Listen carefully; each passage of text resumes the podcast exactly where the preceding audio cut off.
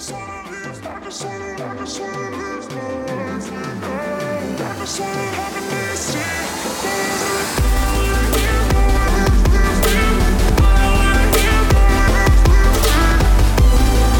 up, everybody? Welcome back to another episode of the Cumcast. This is what you're going to have to listen to. Yeah. My bad. I am Ryan, your host, and joining me, as always, is Cody. We have two special guests on the episode. No, no, no, no, no, no, no. We have a guest, and then he brought a plus nine. Ah, okay. But hey, no, no, no, no. Look, here's the deal. I listen to Rogan, and I listen to all these other podcasts. And these guys come in and they have, like, their agents with them. A fucking posse. Yeah, they have people with them. And I was just like, I don't have that, but I could. Yeah. So I got Grant. I know a guy. I know a guy, I know a guy who's not doing anything about it. The best thing. I bet he'll eat breakfast burritos. So welcome back, everybody. Hope everybody's doing all right. Hope you enjoyed the Cody Eichert episode. It was a very special episode. Especially, I, lo- I loved it a lot. Uh, so... Let's get into the, it. Uh, Cody Eichert is definitely Cumcast approved. Yeah, he is. We need to get that stamp. Just and like since one of those red stamps, we just stamp everybody's forehead before they leave, just Cumcast approved. Since he's starting to blow up and become famous, like another guest we have here, starting to blow up and become famous. Grant. Grant. Grant, what are you doing? It's good to be here for a second time, everybody. Uh, a lot going on in my life. Uh, still working at the gas station. Started working a few days a week at a nursing home, dishwasher. And uh, oh, do you work with Sandbomb? I do, yeah. Another friend of the podcast. I kind of know everybody. Speaking of which, Sandbomb, come on, everybody. Oh my god! If we if Sandbomb would just walked in the fucking door, it would be the most insane podcast. Yeah, ever. I would walk right out the door. I'm just kidding. I love Sandbomb. I'm kidding. I've not seen him for, for too long. Oh, welcome, Jake Grubbs and Grant Volkmar, everybody. Yeah, woo! Welcome. The wedding crashers pair of the Cumcast right now. Yeah, I don't do podcasts without Grant anymore. It's kind of a, I only do mics with Grant and I only do podcasts with Grant. So yeah, we, we don't do comedy together, but we are usually in the same room when it's happening. Gotcha. Actually, I've not seen Grant in months and I use this as an excuse to, I was like, I gotta go do a podcast, dude, you want to come with? And he's like, yeah. I said, well, I'm not telling him. Just no, show up. Pleasant surprise, definitely. Pleasant surprise. Well, welcome back, fellas. Good to have you back again. Yep. Uh, we know we don't the, get to talk anymore. we know the world. We know the world is in a crazy, crazy time right now, but we're glad both of you can show up. Yeah. Um, so, what's been going on, Jake, Grant? What's been going on with you guys? You you open up. You're the you're the true guest. If I open up, you'll never get to talk. I think we all know. Grant, how... what's been going on with you, you gas station dandy? Uh, what's going on with me? Uh, I'm still doing stand-up once a week. Trying to work. I'm trying to... I started smoking pot during the day, which is a thing I try to not do, but it's been so gray and gloomy that I just started making excuses for it. I started taking, like, hour and ten minute showers. Uh, this comedian, Gerard Carmichael, he has a bit where he goes, I shower for two albums. And I'm about there at the moment. Like, so, so what is, so why, why do you try to avoid smoking pot during the day? Because it makes me fuzzy. Like, I, I know that, like, I can't find references. Like, if uh-huh. I'm trying to make a joke or something, I'm like, it's like that one movie, you know, from, it's got Natalie Portman in it. Like, it sounds like know. This podcast. Yeah. So I feel comfortable here. Yeah. But I, yeah, it just makes me kind of not feel all myself. Where then if I smoke at night, I can, like... I go on like a little tear, right? right? Eat whatever I want. I watch whatever I want. I go to sleep whenever I want. And it doesn't matter because you're not going anywhere. It doesn't matter. Uh-huh. And then during the day, I can be very up and yeah. with it. And I can be jaunty and excitable. A and, normal person. Yeah, exactly. Not having four conversations in my own head yeah, while right. people look at me and talk at me. And... yeah, so I try, but I've fallen back into it a little bit. I pulled back out this week, but I don't know. What do you? What are people supposed to do in January and February exactly in the Midwest? Exactly. Like, other than other than like get depressed and uh, start like keeling over. That's uh, literally yeah. why I joined the Y M C A. I'm just like, I want to see somebody swimming. That's. Other people having fun makes me happy. That water slide there says it's for two to four year olds. I want to see somebody big go down it now. That's when you just convince somebody, you're like, dude, you should go down that. It sounds like a double dog dare. Anyway. I would do. I would walk up to the nearest big person and be like, man, you should go down that slide. Like, you won't. No, do it. It's not. You won't do it. I mean, that's, no, no, no. I mean, that's just what you do to them. Yeah, oh, yeah. That, work, that works. Like, that's the nice thing about being the sober guy all the time. Yeah. Is that, like, we? I have a, a monthly D and D uh, campaign that I do with a couple Uh, my childhood friends. Uh-huh. They're not kids now. That'd be weird. Uh, they're from my childhood. A couple of my They've, childish yeah, friends. They grew as I did. Yeah. Uh, that was... Uh, edit that too. Uh, no, I'm just kidding. But, like, so, but they... Pretty much all of them drink the whole time that we're playing. So right. by the end of the quest that we're on, they're drunk. Uh-huh. And then I'm still sober. So yeah. I'll just, they'll say something about, you won't do that. And they'll be like, what do you mean? I'm like, just like, you won't do it. I bet you won't do it. You won't do it. You won't, you won't kiss him. I'm glad it's not kids yeah. now. yeah. Yeah. Yeah. So, so from both sides, is it funner to be the sober guy? Yeah, and you see all no, all the dummies, like everybody. Doing okay, so shit. here's here, it's weird because the thing is, is that it is, it's it's funner the next day for sure. Yeah, mm-hmm. uh, and it is like I do like the feeling at times of being the guy that's in the room, and and I'm not saying like they always get like just crazy drunk or anything. No, that's what he said. They get drunk and they kiss. We all heard it. I mean, it's not not happening. but, but, like, just being the guy that at any point I could just be like, all right, well, I'm leaving mm-hmm. is nice. Right. Instead of just being like, well, I'm stuck here. Right. Like, right. I have to be here now. Right. Just, that, that's nice. I don't, I'm in a weird place, man. Like, I've been sober for going on thirteen years now. And I just now... Oh, thank you very much. Thank uh, you. That was weird. That was, that was a weird, depressing clap. You guys are all just like, what else are you going to do in the Midwest? And I'm like, I do other things. I would like the audience to know that that was me, Grant Volkmar, clapping for sobriety. Yeah, I appreciate Salute. It. Salute. Because he uh, can't be. The most non-sober person here. No, but it's There's no close. evidence of that.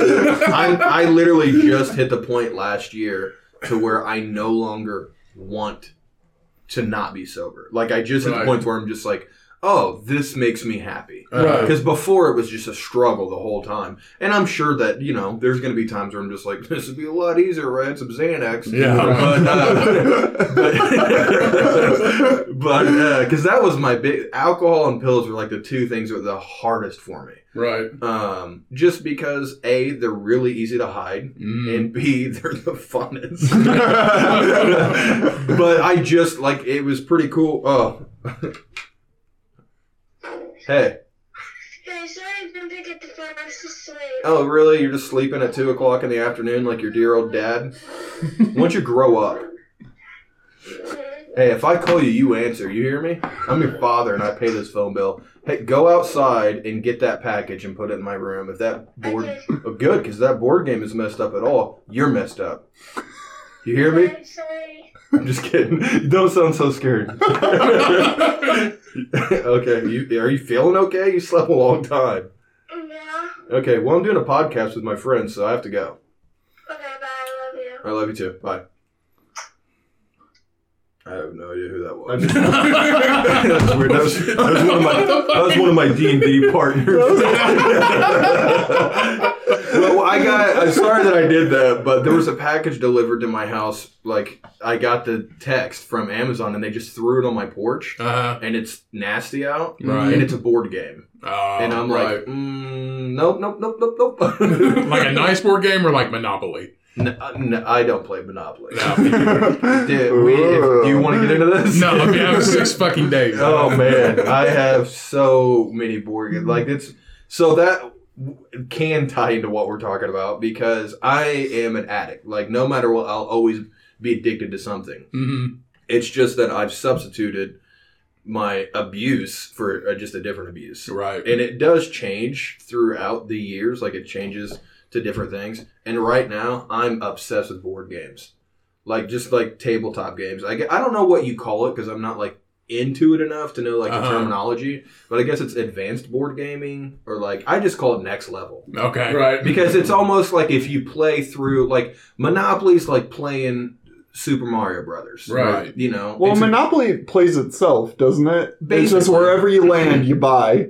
And then you try to acquire. Well, I mean, there's strategy. There's strategy to it, okay. for sure, and that's and there's lots of anger that comes from it. uh, I've always thought Monopoly was like a game just based around seeing how you could cheat your friends and family. Yeah, like yeah, whoever yeah. knew the banker the best, you start slipping tens here and there, and then well, you start you slipping twenties back. But you also learn that if you are in a position of power, such as the banker, you can manipulate everyone around you mm. and be a scumbag. Oh yeah. my so, god. I want to be president. That's I also, you just made me realize I, I want to be president, president. so fucking bad. I have three votes. Right? But, yeah. But I apologize for nothing. so, but like if if Monopoly is like Mario or even Tetris, let's say Tetris, like because Tetris is such a big deal. Everybody played Tetris when right. it first came out.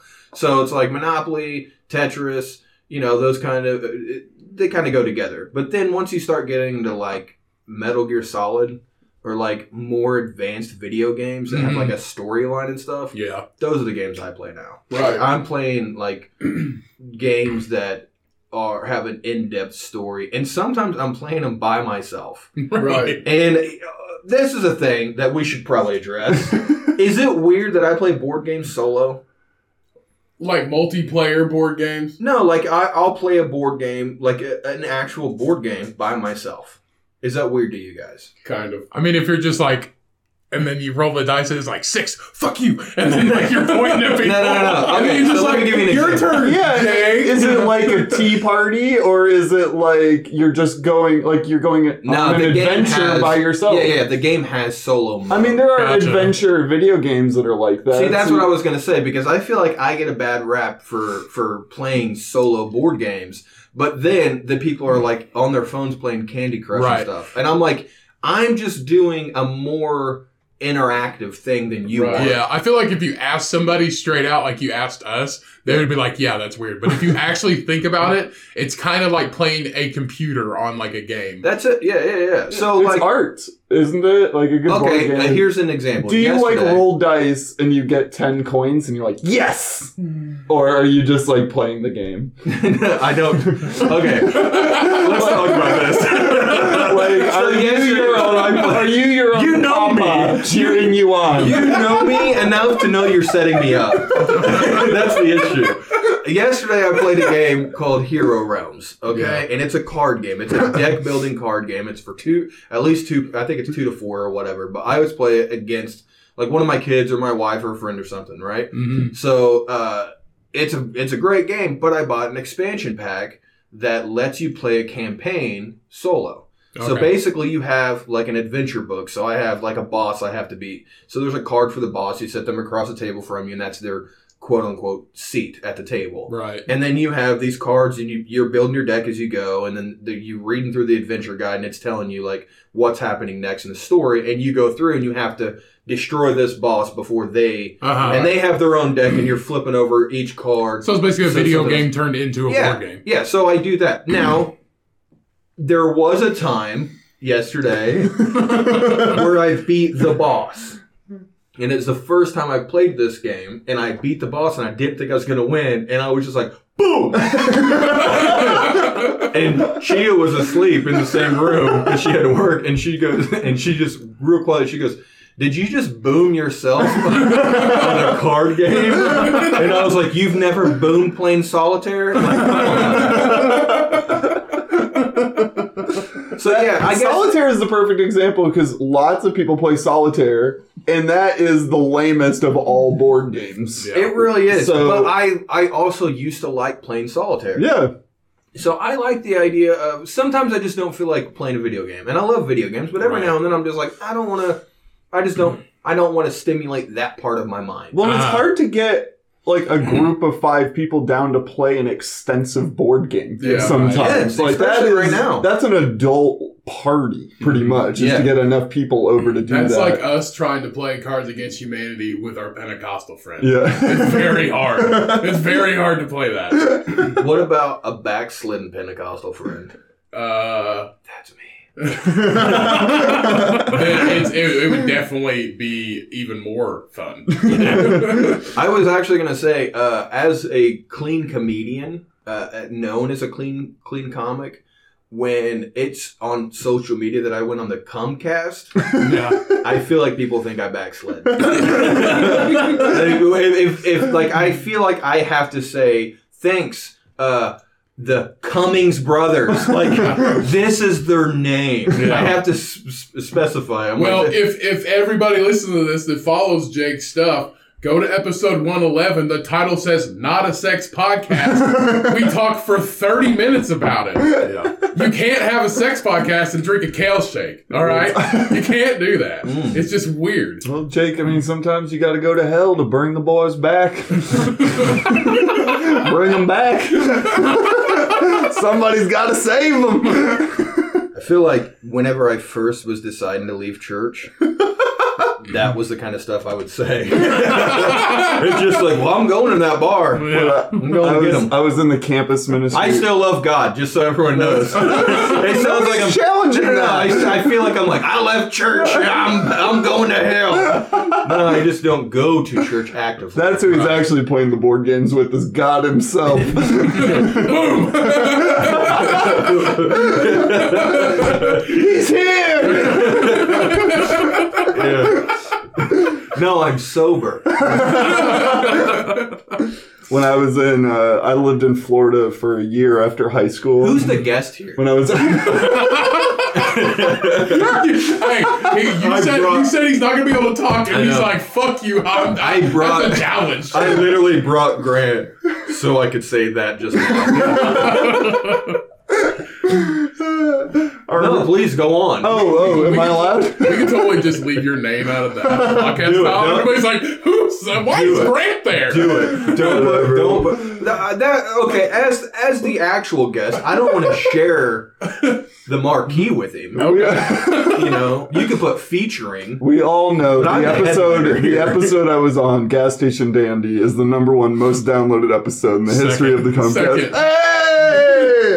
That's why you brought me along. Yeah, I know. I'm just riding, I'm riding your coattails. You can totally have more, but like you said, it's the Cumcast. And Laugh and Be Blessed doesn't mess with the Cumcast. It sounds super weird. Like, we can't have a cropper. I don't know, man. This is it, we can we can make a real weird situation happen. If you do the Cumcast right, you'll probably laugh and be blessed. See, this is this is why I should have brought you. Because you make it weird.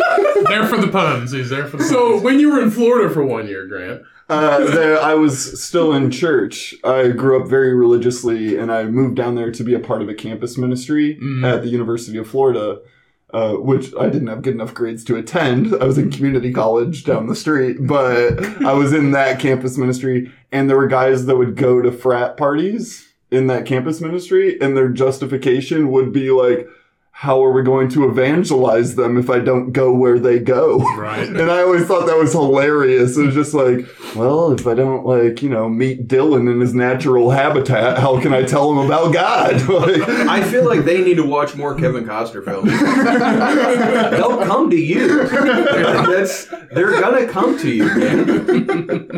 That's what Comcast is about, is bringing people to us. Come to us. Yeah. Yeah, exactly. You know? That's what it's about. Don't be afraid of the name. It's just the title. Right. Yeah. To people from different walks of life. Yeah, we're super big in India. Like, I don't care. No. I just, for some reason, my podcast is picking up in Australia. Right, right. Yeah. And I like that. Yeah. We got so a few in Australia. We have, we're we have had to... one. We have had one since the beginning in Australia. Right. One person. It's probably the same one. Probably. Yeah. They're just probably like, I'm going to I'm gonna listen to every podcast no one else listens yeah. to. Yeah. Right. Exactly.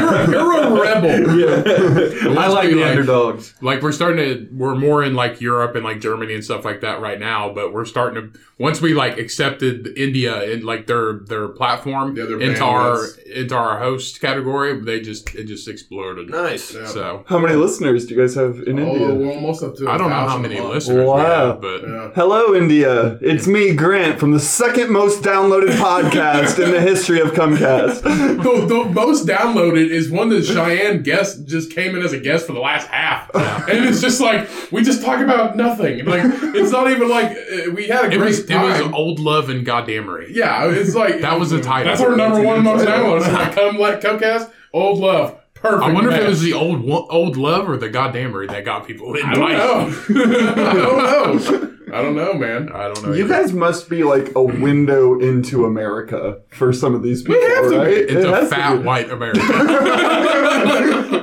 Well, he said America. That's, that's very true. I just, uh, I just expanded it more. No, I, honestly, I feel... Awfully I, redundant of you. Yeah. I don't know. I feel like when people first listen, they're just like, yeah, it sounds like a good time. And then when you came on, you're just like, this just sounds like a freaking goofball session. Like, that's... that's well, remember, weird. I had listened to it with my girlfriend, Siobhan, yeah. that morning, yeah. and she's like, wait, so is the premise just like two brothers talking to each other?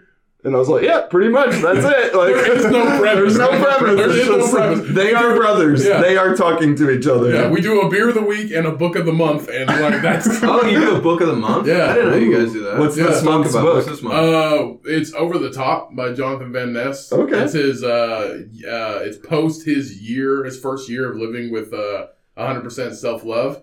Oh, so it's I've actually seen the movie. It's actually. You mean Queer Eye? The no, T V show? The oh, Over the Top. That's what I said. I was like, it's the arm wrestling? Yeah. Yeah. I, whenever like, you no. said Over the Top, I thought, I was like, there's no. a book? I was like, oh, is it the arm wrestling? my truck. Is it the arm, is, is it the arm wrestling? He's like, no, it's Jonathan Van Ness uh, from uh, Queer Eye. And I was like, oh, that's a lot less interesting. Oh, no, I it's actually John- I love that's Jonathan cool. so much. If it, He I, is like the son, like that's who should actually be president. He's my Jonathan. He's my spirit animal. He like, is. That's Cheyenne, this is Cheyenne talking through me. He's like, yeah. he's my spirit animal. I, I'm the book that I'm reading. Do, so do you guys like read? I read all the books before, prior to doing the review and the book of the month. How many books a month do you think you read? Uh, well, I get through probably one and a quarter, one and a half, maybe. Okay. Do you do you physically now? I don't judge because right. I listen. I listen to books as well. Right. I count that as reading. Right. So do you listen to them or do you up to this? So I listened to Over the Top, but the last book of the month I read, and the one before that I read. Okay. So it's, I it's count almost them, I count it as reading. It's, it's still going half. in your brain. I right. think I think Audible and just listening to audiobooks is. is a way to just absorb all that information so much faster. Yeah. But no, I listen I listen and read about half and half. If okay. I if I like sometimes I'll just go on a binge and I'll listen to like three or four and then I was just like I want to hold something. I want to smell the freaking pages, you know. Yeah. It's like it's a it's a weird nostalgia thing. No, no, no, I'm the same way. I pref- I prefer to read. Right. You yeah. know, physically read, but I also really enjoy Audible. Like if right. I'm in the car and stuff like that, especially if I'm driving to like a show and I have like six hours. Yeah, yeah. Um, and I'm if I'm by myself, like if my wife and kids are with me, then I'm, you know, I'm not gonna do that. Right. But if I'm by myself, I like listening to uh, biographies a lot. Yeah. Um.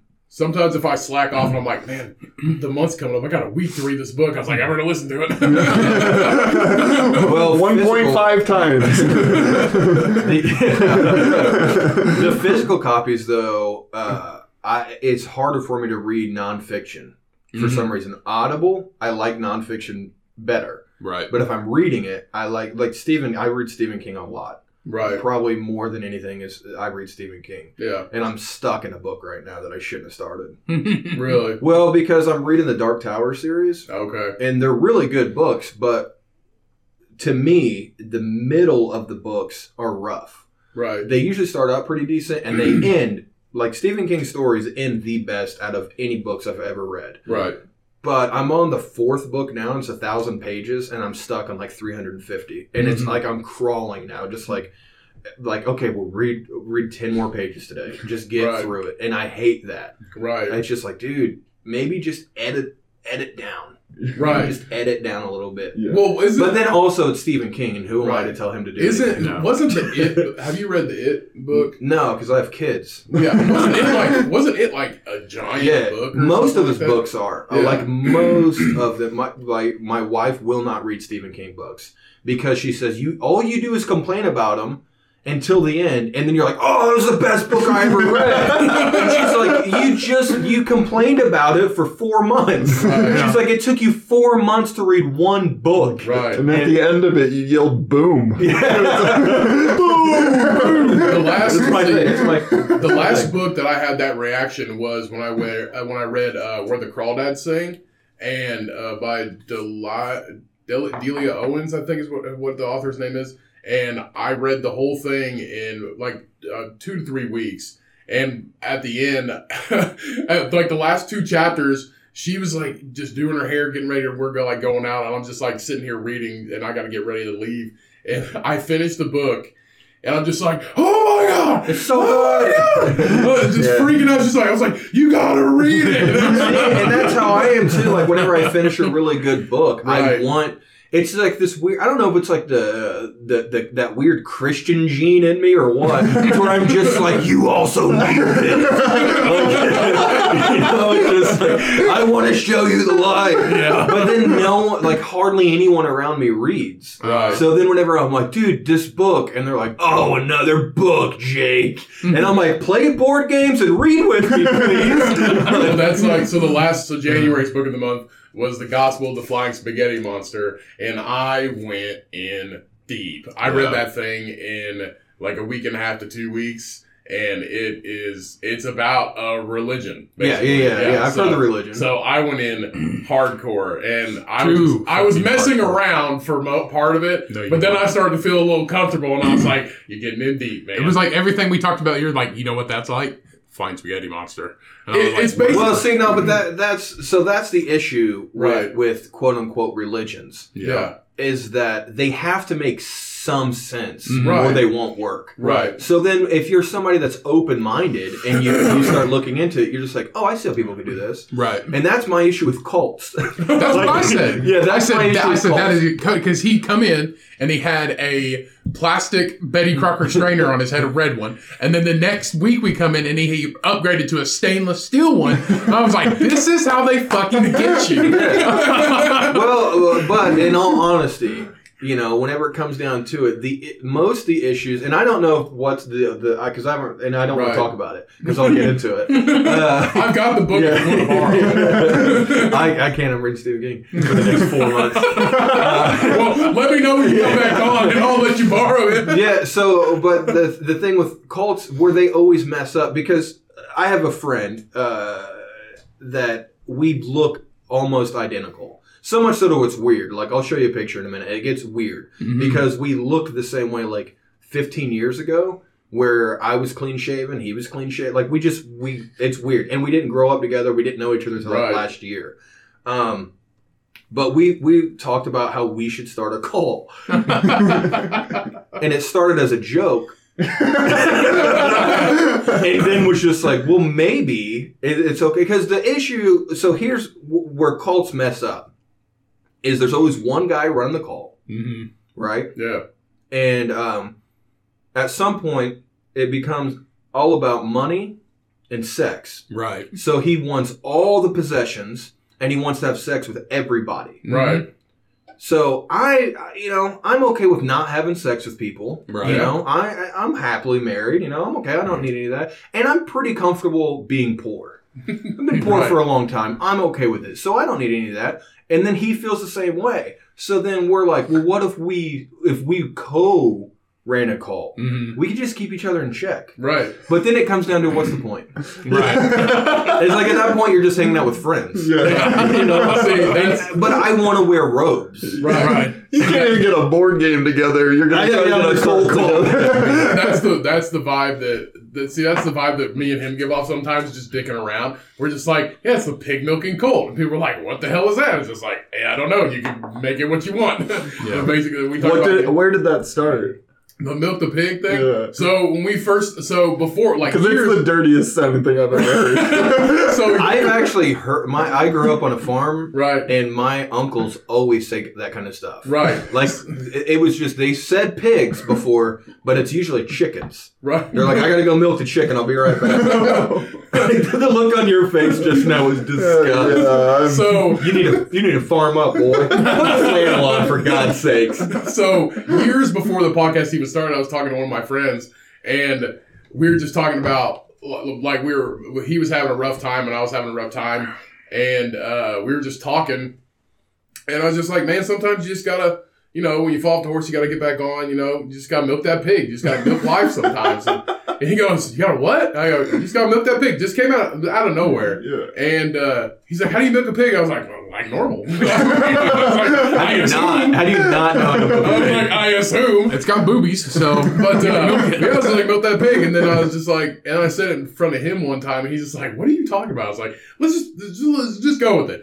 And when we ended the first episode that we did together, like a year and a half ago, they're just like, yeah, when life gets hard, life gets you down, you just milk that pig. Because you don't want to have to milk it, but sometimes you got to. Yeah, that's a good point. You know, it makes yeah. sense. No one wants to milk the pig. Yeah. And the people that do, I don't want them in my life. Yeah. Now, now we've talked about like buying the hashtag milk that pig as we use it in everything. And yeah. I got, uh, we made t-shirts for uh, Ryan and I and Cheyenne. And then uh, on the back, just down the spine, it just says hashtag milk that pig. It's just, it's just the front logo of the podcast. They're actually pretty dope. Yeah. Yeah. But that's pretty much where it came from. And it sounds completely gross, but it's kind of like our aura now. Everything's pig themed. I even got a pig coffee mug right now.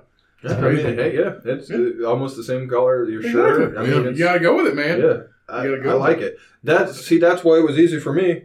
It's just, yeah. that is me. Yeah. You know, my logo, my logo's just... Right. Just me. Just face. Exactly. That's, this, that's it. I mean, Sandbomb's sister drew our logo, so I mean, it's perfect. Yeah. Yeah, it's nice. It's just like, it's like, what do you guys want? We're just like, just us.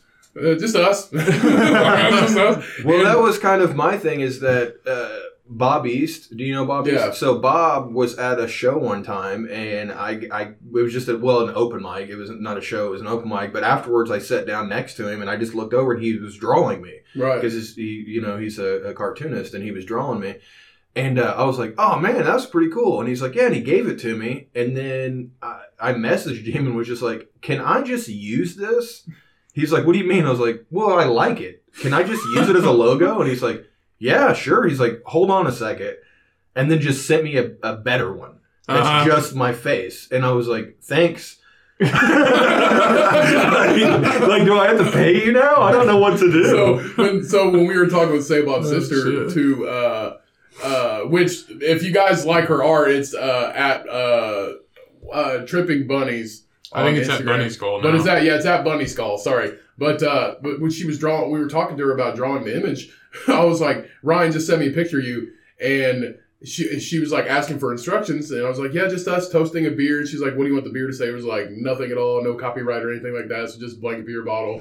And Ryan's like, I was like, what do you want? And he's like, just tell her to make me not as fat. he's like, I can be, oh, he's like, I can be a little bit bigger than you, but just like, don't make me look like a fat fuck. Dude, that's so funny. Because, because a while back, so I'm on, there's another podcast I do like once a month with these guys. Uh, out, one guy lives in Montana and the other guy lives in uh, uh, North Carolina. And we, he was like, Uh, you know, we want to get some some caricatures or whatever. We'd like to get some cartoons for the podcast. And I was like, oh, yeah, that's cool, man. And uh, I have a friend who, who, you know, she does that kind of stuff. And I was like, can you can you draw us? And she's like, yeah. So she drew him, looked just like him. Mm-hmm. She drew the other guy, looked just like him. And she drew me. And I'm like, that's not, I wish I looked like that. I was like, that's a handsome guy. And then I was like, is that what she sees when yeah. she looks at me? That guy has a girlfriend in every state. Yeah. Yeah, like, I wish I was like, I was like, well, you nailed, you nailed that's my like, essence. That's when Brad Pitt grew that shit out and looked scruffy like that. Google a picture of Brad Pitt scruffy. That's exactly oh, somebody, what it looks like. So, I don't know if you guys have been paying attention. Like nineties, like when he was dating Jennifer Aniston. Yeah. yeah. Scruffy Brad Pitt.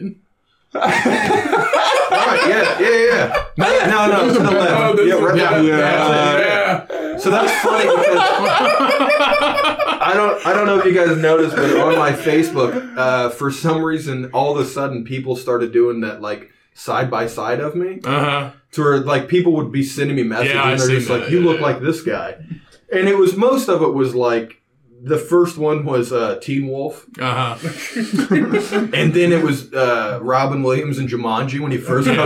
out. I thought that one was pretty funny. And, and it's weird how accurate it is. Yeah. And then, like, Yosemite Sam was one of them. and, and Hagrid was one of them. Yeah. And it's like, they're all right. And then some lady was just like, "Here you go, Jake." And it was Brad Pitt, like scruffy looking really? Brad Pitt. And I was just like, "I'm married, ma'am." Like, I know you're lying. like, like, stop that. Yeah.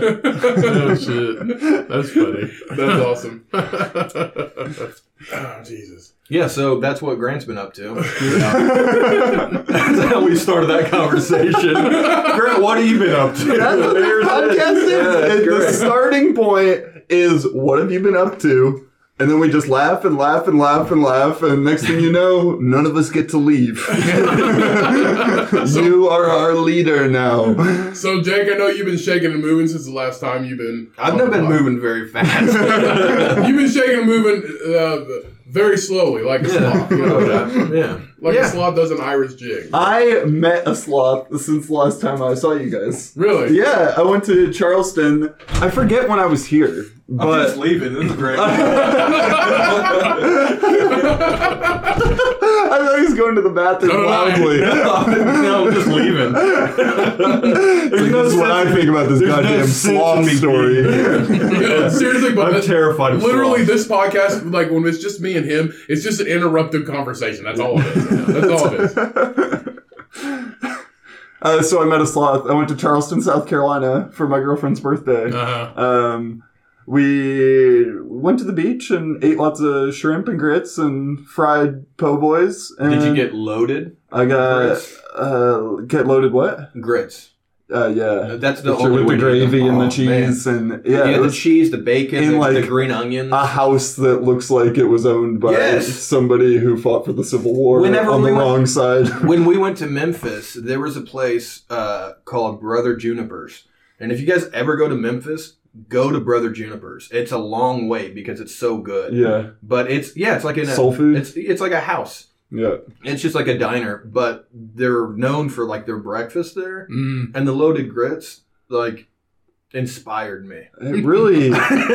There's no reason we shouldn't all be eating delicious food every day. Right. I don't think it's that much harder to prepare than no. shitty food. Like, I think right. I spend as much time whipping something up that is whatever. It's like if I just followed a real good recipe and put some love into it. If only there was a YouTube show of of two guys just cooking. Outside, over a bum barrel. He, he's teasing the YouTube show we're trying to create. We're, we're, we, we've we're, been, doing a we, cook, we're making a cooking show together. That's we've awesome. been months in pre-production. Yeah. We're two very different hippies, and it takes us time to actually yeah. coalesce yeah. into right. something functional. But when it happens, it's going to be a mess. You guys really... Him dragging me here to be on this is lightning in a bottle. We haven't yeah. seen each other in months. I know. It was like totally an excuse to be like, let's talk about our show. That doesn't exist. No, so if Grant's does a sloth thing, I guess I can talk. If anyone in India has a suggested title for our bum barrel outside cooking show, the please only, send it in. The only title we've come up with. So the, the, the premise of the show is we're going to film it at my house. Uh-huh. And I grew up, uh, my family owns a sawmill. And outside of Ooh, like, brag. Of a sawmill? That's big, that's one step above going, my family owns a junkyard. Like, that's not a good thing. There are some old cars out at the sawmill. There's so. a lot of cars at the sawmill. It's just a different type of smell. Yeah. A little more man glitter. You know? uh, but they're outside, like, just, uh, and the building was a big open building. Right. Like, it's not like a nice sawmill. But there was a, there was what we always just called the bum barrel, uh-huh. which is like a hobo barrel, you know, where yeah. you just have a, a, a, just basically a steel drum with wood in it, and you have a fire, and that's where you stand and you get warm. Well, lunchtime... we would just put a grate over it, and we would cook on that barrel. Right. And some of the food was amazing.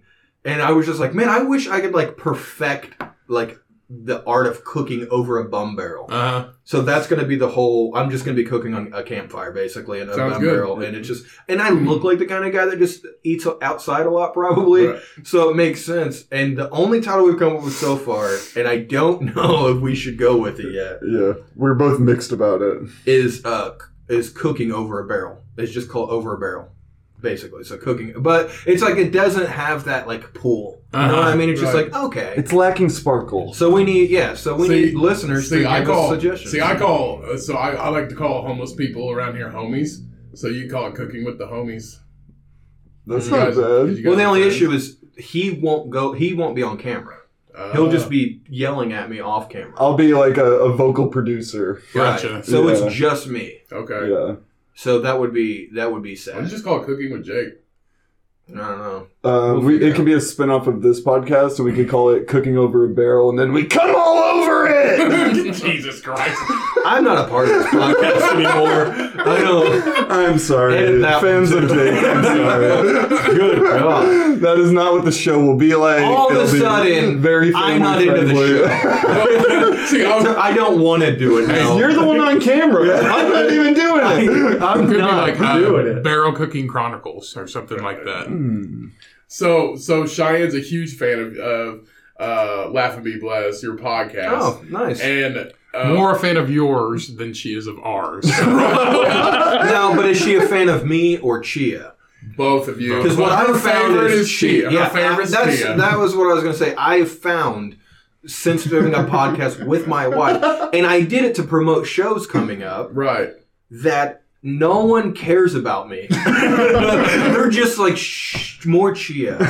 So she, she loves the, the podcast. So after the last time that you were on, Uh, I was like, yeah, he has a podcast. And she looked it up. She binged it in a week. Everything up to that oh, point cool. that you had. Yeah. So when I say fan, huge oh, nice. fan. Yeah. And she's excited. She's like, I don't have anything to listen to. Laugh and Be Blessed hasn't been uploaded yet. I swear. I she, thought you were just being nice. No, no, no, no. When you were no. like, can you bring her? Sure, she's a big fan. I was like, well, you don't have to. I'm doing your podcast. Right? Don't butter me up. No, I'm not at all. I, I oh, that's swear. That's nice. I, I swear she's the biggest fan. She's like, I don't have anything to listen to. Laugh and Be Blessed hasn't been uploaded yet. And she like was sad when you guys had to take that break and everything. Yeah.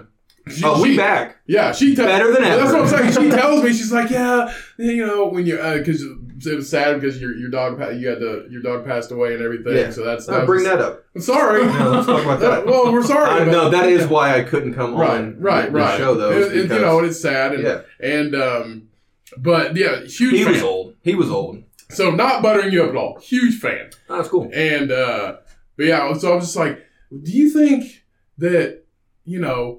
people that listen to his podcast, you know, you, I was like, do you think they listen to ours? Like, they would even, like, be interested in ours? And she's like, no, probably not. I was like, I don't think they co-mingle together very well. I mean, I don't know. I have a couple friends who, you know, I play D and D with that if their parents let them. After they get done kissing. Jesus Christ. Uh, no, that's cool. And that's, uh, it's nice because, you you know, and you guys know this, doing the podcast, you don't, you don't get a lot of feedback a lot of times. No. No. I have maybe twenty people that uh, consistently give me feedback on right. that will message us, that will email us, um, and and then be a part of the, the Facebook group. That's the biggest thing is that the Facebook group, I have like, I don't know, I think we're up to like five thirty something members, which is cool, but like forty, fifty of them are active in the group. And I'm mm-hmm. like, why are you guys a part of like uh, the right. podcast group? If you don't even, like, you don't even know, they're like, oh, this is a podcast? I'm like, well, where'd you come from? Right. We talked about this yesterday. We've talked about this so many times. It's just like, man, I've been really meaning to listen to your podcast. I was like, well, you got, we've got one hundred eleven episodes. It's been a year and a half. Where the hell you been? Right, yeah. So, I mean, it, and it's nice because we did take that break, and I didn't think it was that big of a deal that we took a break. Right. You know, we I think we took, like, two months off or something right. because it was just... with COVID, with her work schedule, and it was very stressful, and um, yeah, we just took a little bit of time off. I didn't think it was going to be a big deal, right? Right. And then there was a lot of people that were like, "Did what are you doing? Yeah, like, I mm-hmm. want like that's my weekly hang. Why yeah. like why want to hang out with you guys? Why aren't you doing it?" And I was right. like, "Oh, I didn't. Maybe tell me that you like it. That'd be nice. nice. Yeah, it'd be nice if I knew that there right. were people yeah. out there that liked we it. Like, so we at least got to do like one episode a yeah. week or something. We've like asked that. so many times, like, hey, just somebody just.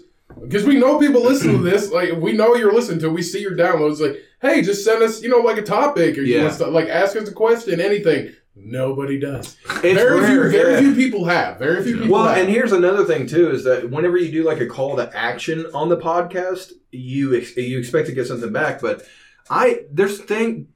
Like, there's times that we'll say stuff on the podcast, and I just think that it's common knowledge, and we'll just keep going. Right. Like, we've had a Patreon for the podcast for a while. Yeah. And it's mostly because we want to get another mic for Chia. Yeah. Right.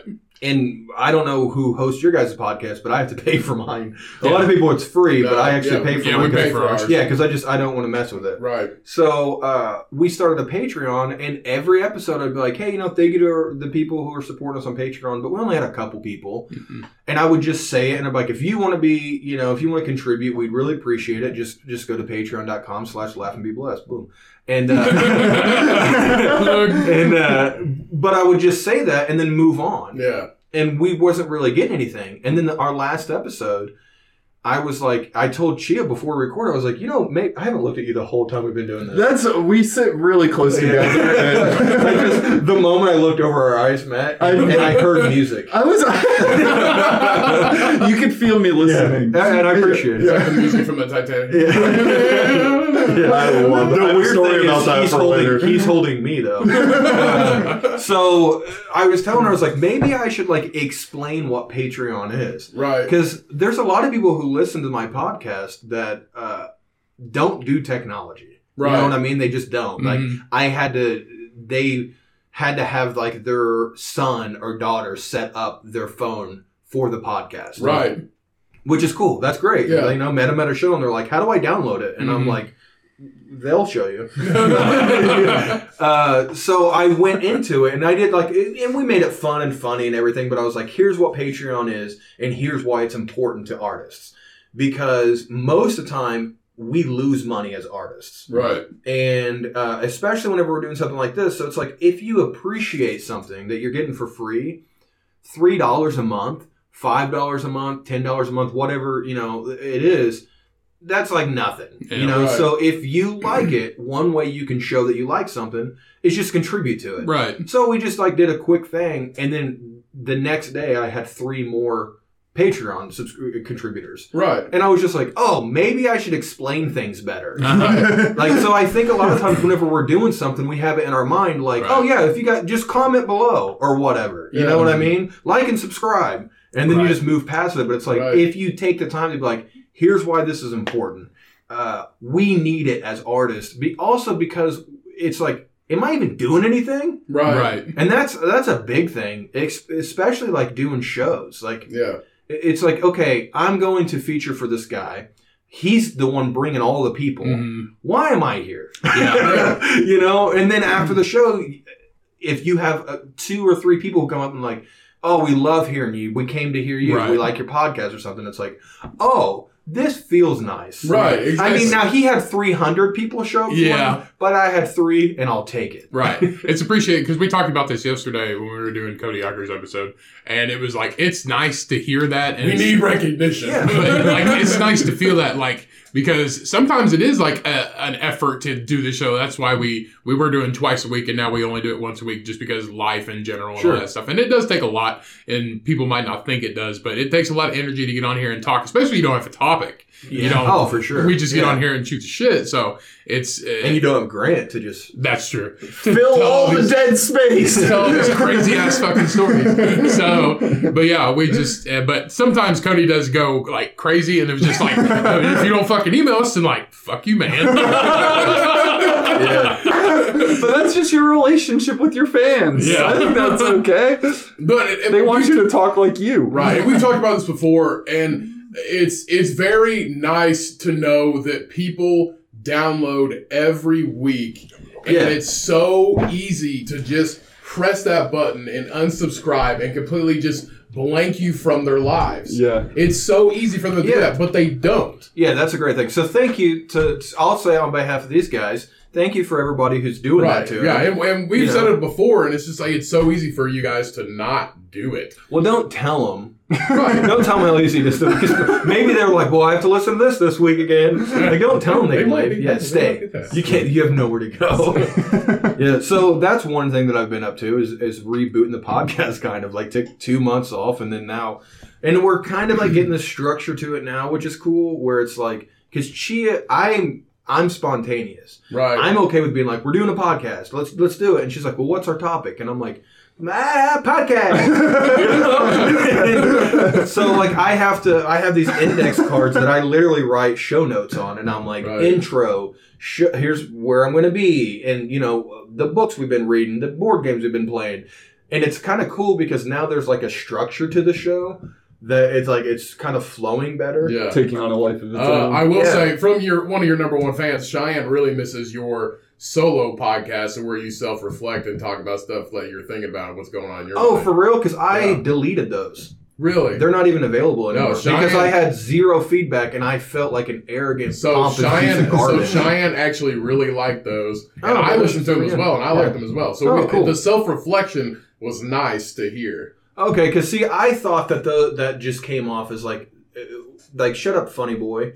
You know what I mean? No, like I thought. No, so not that, at all. That, okay, not well, all. And that's the music good, in yeah. the background. Maybe you should have told me then, because now you're the people we're talking about. You didn't tell me you liked it. Sorry, I'm just kidding. I'll tell her. I'll tell her to read it. I, I swear she's an Emerald fan. I'm telling you, I don't know anybody else. She has never binged our podcast like that ever. I have, I have a question about your podcast. So for you, you get a lot out of it, like. You're trying to build a fan base. You're trying to be able to go do live shows. You're yeah. trying to... What the hell does Chia get out of it? So other than spending time with her husband publicly. Well, okay, so that's the main thing, honestly. And because our schedules are so weird that it's nice for us to say... She's a nurse. Yeah. So okay, yeah, yeah. I get. I guess it's that. My wife is a nurse. and uh, and now, like, I have a, a full-time job. Along with being a comedian. Mm-hmm. So then a lot of times, weekends I'm gone. Yeah. During the week sometimes, you know, I'm doing bar shows that are four hours away. Right. right. You know, so I'm gone weeknights. And so and you have three kids. Know, and we have three kids. So it's yeah. like knowing that every Sunday night is our night. Like, because there's been a couple times you're like, hey, I'm free Sunday. And I'm like, no. No. Like, I can't. My other Sunday. Wife needs me. Like, we just just having, you know, I wouldn't say it's a date night for us, but having that time where we do the podcast, and after the podcast we always play a board game, and right. it's like that's our night together. It's your yeah. it's your thing that yeah. you need to do. It's and, important. And she also now has fans. Because there's like there's awesome. Times that she has came to a show with me before, and after the show people will come up and they'll go, are you the nurse? Because I talk about it on the podcast, I talk about it on stage. It's like you, you know it's nice to have someone to pay my bills. Right. And she's getting a shirt made. Like part of our merch is going to be one of her shirts that just says I'm the nurse. Hell yeah. That's so funny. Yeah, so I mean that's I mean it's a nice thing. Yeah, uh, but so that's what she gets out of it, is yeah. that we get time together. And it's kind of cool for... Because she's uh, she's uh, got very low self-esteem. I don't, and she, she's way better about it now. Mm-hmm. But for years, she struggled with it. Uh, hopefully, she wouldn't mind me saying that, but I'm sure she wouldn't. Yeah. And well, don't we all so sometimes. Like, so, oh, like, yeah. now that people are like... She'll get on the, the, the Facebook group, Jake Grubbs Blessed Ones. And uh, she'll get on the Facebook group, and people will be like, uh, oh, we love Chia. And, you know, Jake, you're so funny, but we come to the show for Chia. Yeah. And, like, a common theme is we we downloaded the podcast for Jake and stayed for Chia. Mm. And oh, I'm yeah. like, okay, jerk. You know, but but also it's really cool because she's like, oh, maybe I am kind of cool. And I'm yeah. like, yeah, yeah, yeah, real cool. I like you a lot. Yeah, you have fans, and all you're yeah. doing is being yourself. And yeah. sometimes it takes somebody else to say that, just to right. Like, and I feel like I feel like we when so when we just I'm just uh, if Ryan and I don't really want to do it by ourselves that night, we're just like, hey, what are you doing? Just come on yeah. in. She'll sit, Cheyenne will sit down and. It gives a different perspective. So it's like, it's a perspective that we sometimes like. I mean, we can sit here and talk all day about utter nonsense. Sure. But Been it's doing a pers- it for twenty-five years. Right. But it's, it's a perspective that we like to have sometimes because she has a lot of life experiences that she's dealt with in her life. And yeah. it, it offers a different um, broader aspect. It gives depth, like depth to your podcast. Yeah, she's also from my hometown, isn't she? Yeah, I thought so. Yeah, which is which is crazy. And that's what we always wanted with this show. Whenever we wanted to have guests, we want unique people who do different things. It's good. Right. Yeah. It's it's all right to listen to us talk or whatever, but I want somebody who's unique, who like does drugs during the day because, he, because he's depressed. And I'm want, working on it. Right, we like so, we like people right. that walk their dogs, and I want somebody who was you know super religious. And then kind of backed away, and now is like a, and we just had a, a Taryn, the Taryn J D yeah, on our podcast yeah. a few weeks ago. Oh, did you? That was that was a really good episode. How is he doing? He's doing he's doing awesome, actually. Taryn, I messaged you on your birthday. You never messaged me back. He's, he's been he's been he's busy. Been super busy, bouncing back and forth between North Carolina and Bloomington. Okay. Just tattooing like crazy. He had to take a month or was it a month off? I think he, he took, took a whole took month, two months off, two months off, or something like that, because his wrist was so shot from working so much. Jesus, you know? He's been tattooed like crazy. Yeah, he's, he's really tattooed like crazy. That was an awesome episode. He had his dog in the room, just hanging out. Awesome. Just it was. It's been. It's been pretty. Pretty great. Yeah. Just, Co- Cody Eichert, who is he? What does he, he do? He is a friend that we graduated with, and he is a country music singer, up and coming. Oh, and, uh, so he that's just, why that name sounds familiar. Yeah, so he yeah. just Cody Eichert plays with the Bluebird a lot, right? Yeah, Bluebird. Yeah. So yeah. Cody Eichert and the yeah. Sidewinders, and uh, it's actual country. Um, but uh, no, he just came on like Jason Isbell style country, like uh, like Chris Stapleton. Like I mean, he he. he you have no idea who Jason Isbell is, no, do you? No, that's why we didn't say that. You don't, you don't listen to country. No, not a lot. Let me tell you guys about Cody. Co- I know who Cody Jinks is. I'm just, I'm kidding. Whitey Morgan, yeah. like that. But um, okay, see, hey, yeah, yeah, respect. You know Whitey Morgan. But he came on to promote promote his new single that came out uh, a few days ago.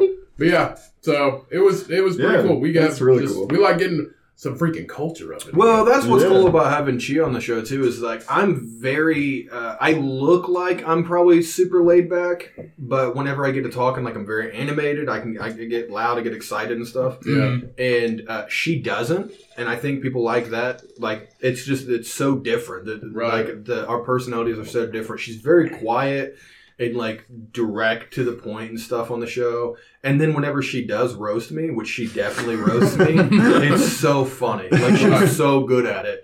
Right. And I think it just catches people off guard a little bit. Yeah. See, the way Cheyenne is and the way her family is, even though you guys are from the same place, her family, I've never met anybody like them. Like they're a lot at one time. Yeah. So when she gets going, she got it from her mom, and you get her mom and her sister together, and her, it's crazy. Like the volume goes up. Um, That's um, how she is. We yeah. had Thanksgiving here, yeah. and it freaked him and my mom out. so I live, so my mother, we bought my mother-in-law's house, and then she just stayed. Right. uh, so she, so I feel like I always have to like say it that way, because if I'm like, oh, well, I live with my mother-in-law, people are like, mm, we knew.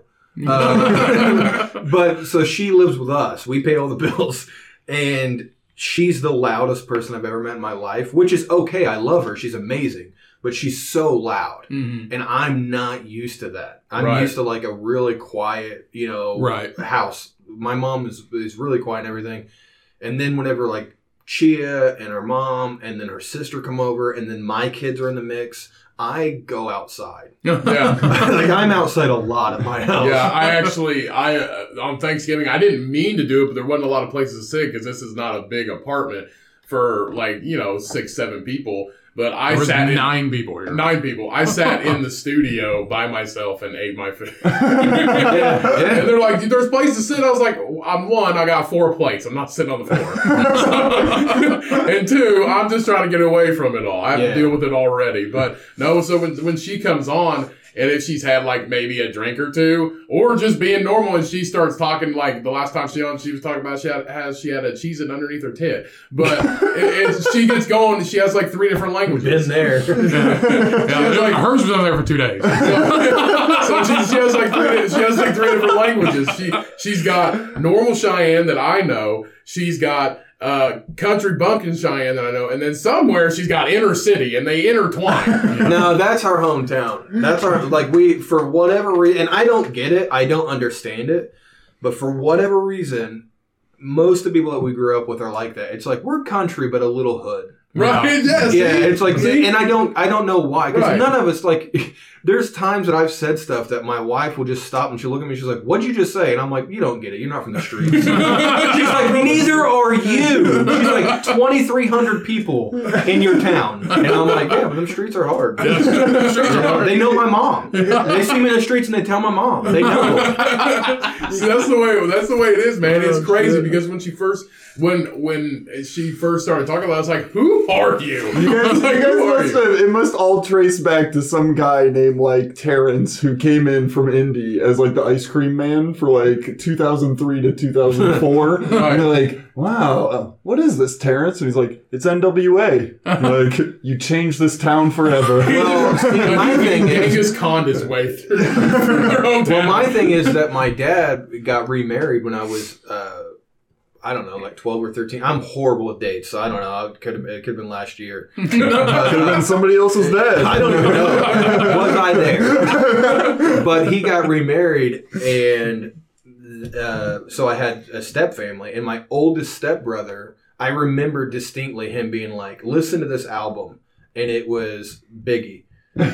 And it, it was, and I was just like, "This is life changing." Yeah. And because up until that point, I'd only really listened to the music that my dad had, so it was always like Molly Hatchet and like A C D C, right. Yeah. And uh, which I still love, obviously. Right. And, and, but like the moment that I heard rap, I was just like, "Oh." This yeah. invokes something completely different in my spirit. Right. And I feel like that happened with a lot of people, too. Like, if you weren't East Coast or West Coast, when that shit started coming, people started to like it in the Midwest, but they also liked all their other shit. Right. So, yeah. Uh, it just kinda... well, that's how we got, like, a, which is cool, because th- now we have, like, weird music yeah. that, like, just all mixes together. And even though I don't like some of it, like, who, like I know a lot of people like Upchurch. Yeah. And I don't know Upchurch very much. I've seen, every now, I'm a huge Alice in Chains fan, so every now and then my friends will be like, "Watch this this guy sing this Alice in Chains song." So that's the only way I know who Upchurch is. Right. But I know that he does like rap country kind of. Right. And even though I don't like it, it's cool that that exists. Yeah. It's cool that there are people out there that are doing stuff like that that's like, "Oh, that's weird." Uh-huh. Right. But like it works for them. Right. Uh, right. There's this there's this it's called um oh, I wish uh Two Heads. I think it's called I think the band's called Two Heads, but it's like uh violin and hip hop, and so it's like classical and hip hop cool. meshed together, yeah. and it's so weird and creepy. But the beat that comes out of it is amazing. Yeah, I'm into that kind it. of stuff. Isn't it just like a testament to mankind too? Right. It's just like, look what people are doing. Like, this know, is amazing. It's like when Elvis came out and started shaking his head. It's like, "It's the devil's music. He's leaning with his pudding cup." Oh god, we need new well, music. Like you have to keep listening to new music. I always uh, tell my girlfriend, like, people who are still listening to exclusively music they listen to as a teenager mm. are not growing right. as people. They're just like, "I want to go back to that emotional space that I loved." And right. it's like, we all listen to music that we've loved forever. Like, but if that's yeah. all you listen to, if like, you're still just like, you, Crossfade is the only band I'll ever need. You, like, if you only listen to Def Leppard. I need more Trapped in my life. Like, no one's ever said that. No, no. It's like, I, I only listen to Puddle of Mud. Does anybody else miss Warped Tour oh three? Right. That's all I need. Oh, who else misses nineties Limp Bizkit? Hey, hold on. "In Together Now" was a great song. It was a great song. Yeah, I, will, I will still listen I listen to, to Limp Bizkit all the time. I love it. It's still, it's still great. Yeah, so... Um, luckily, though, I mean, I'm glad that we could come here. It seems like things are changing in the in the world that we live in. Oh, yeah. She got the vaccine, yeah. so oh, she's yeah. yeah so uh, and she's okay. So that was a she was like my guinea pig. I was like, "You go ahead yeah. and get it." I was like, "Our kids need one of us. So if you die, you know, you go ahead and get it." So, I was I was talking to people and they're like, "Oh, I'm I'm worried about the vaccine. I hear people are freaking out by it." And I was like, "Them people are already crazy." Yeah, right. Well, yeah. Lovely. You gotta do the accent. "I ain't getting no COVID vaccine." Yeah. Okay, so here that's that's the big. I have so many people because we are very open about being like, "Yeah, the vaccine's fine. Like right, she, right. she's gonna get it. Yeah. She, she's a nurse. She has to get it, or she right. can't work." Right. And I get a lot of people that are just like, "Look, man, I'm gonna tell you something real quick." You get that vaccine, the government's chipping you. uh, you don't even know what they're putting in that vial, bud. What do you just go put that in your body? And they're just like drinking a Monster Energy drink or something. Right. And but I'm like, okay. So I talk to a lot of people in the, the healthcare field. Yeah. Mm-hmm. And they've all, every one of them, except for one, there's only been one person I've talked to that's like, I don't think I'll get it. And I'm like, well, you won't have a job. Right. Yeah. There's only been one person that's like, I don't know. Everybody else is like, yes, get it. Yeah. I've studied it. I've researched it. I've read the papers. Get it. The only people that are telling me not to get it, I'm like, well, you cut off the catalytic converter to your car. Right. That's that's your expertise. Right. You think like, the bird right outside the window is listening. Yeah. yeah. You have pigeons ain't real. Don't get the vaccine. You have sleeveless flannels. So Ryan and I both Calm work. down with that. All right. So Ryan and I both Ryan and I both work in essential job markets. Yeah. So it's one of those things where it's highly recommended, which I'm not afraid of getting it at all. Cheyenne's not. Ryan's not. It's just one of those things. But you uh, you just got to properly do the accent when you do just like, you listen here. I ain't getting that vaccine. I'll say I ain't this. Getting cracked. I will say this, though. If you don't want to get the vaccine, I'm not going to make fun of you. No, no. If you don't want to get it, I'm not going to look down on you no, or anything like that. Right. Because I think that it should be a choice for everybody. You oh, get yeah. it or don't get it. You know. Uh, but, but then also, if I get it. Right. Like, I literally seen somebody make a post that's like, if you get the vaccine, don't come to my house around yeah. me and my kids. Yeah. And I'm like, what are you worried about? Like, it's right. going in my body. Do yeah. you think, what do you think's going to yeah. happen? That's it's the like, funny thing. You can get it or you don't have to get it. I don't care, but don't tell me I'm stupid for getting it. Yeah, I don't like, say shit about you. Let everybody live their, their exactly. life. Like you're going to emerge in like two days like the COVID boogeyman. It's yeah. like, I'm going to touch your kids. Well, see, that's yeah. like, that's like we I don't to, get it. So like a couple years ago, we went to a Christmas party with uh, all of our high school friends. And this was their second baby that they had. You know, so all the all this like the worries should be out of the window. But out the window. But I didn't. I don't get flu shots. So I couldn't hold their baby. And then COVID hit, and I was like, I'm not so damn bad now, am I? Yeah. I don't know. We don't want to talk about that. Uh, uh, things, but yeah, things have been opening up, so which is cool because that means that comedy's kind of coming back. Yeah. Uh, there was that's great for. The I'm, so, I'm sorry. It's like doing a podcast with Chia. She does the same stuff. I'm like, stop touching things. uh, if you got to do stuff with your hands, do don't it patronize me. Uh, he handed me a slinky. He thinks I'm a simple boy. I mean, we can bring the fidget spinners back. That's what we need to do. Hey, hey, no, but the worst thing is when Sandbomb came on for the very first time, first couple times, and we gave him a bottle of water. We gave him a glass after that. It just yeah. And that's what he's doing. He's sitting there spinning it, and we're just like, you gotta yeah, stop, yeah. man. That's, that's great for you. You gotta give Sandbomb a proper, he'll just itch his belly button for two hours.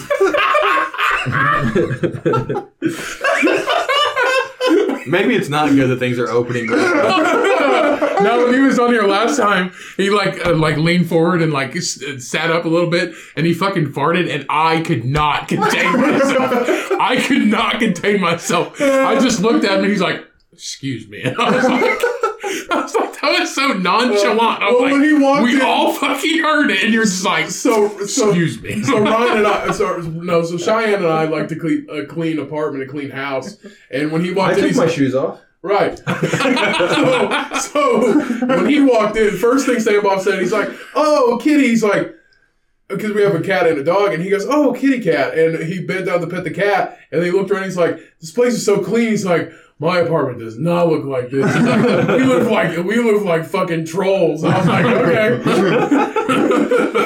And then and then he farted. And I was just like, that makes fucking sense. No, you know, that's, that's kind of the nice thing about having kids, though, is because I'm just like, ah, kids, what are you gonna do? Right. You know, it's just like, totally well, like which oh, I think is yeah. like what half of America does. Well, that, the great thing though is my daughter's about to turn twelve, so she's old enough now to where now I'm like, go do the dishes. You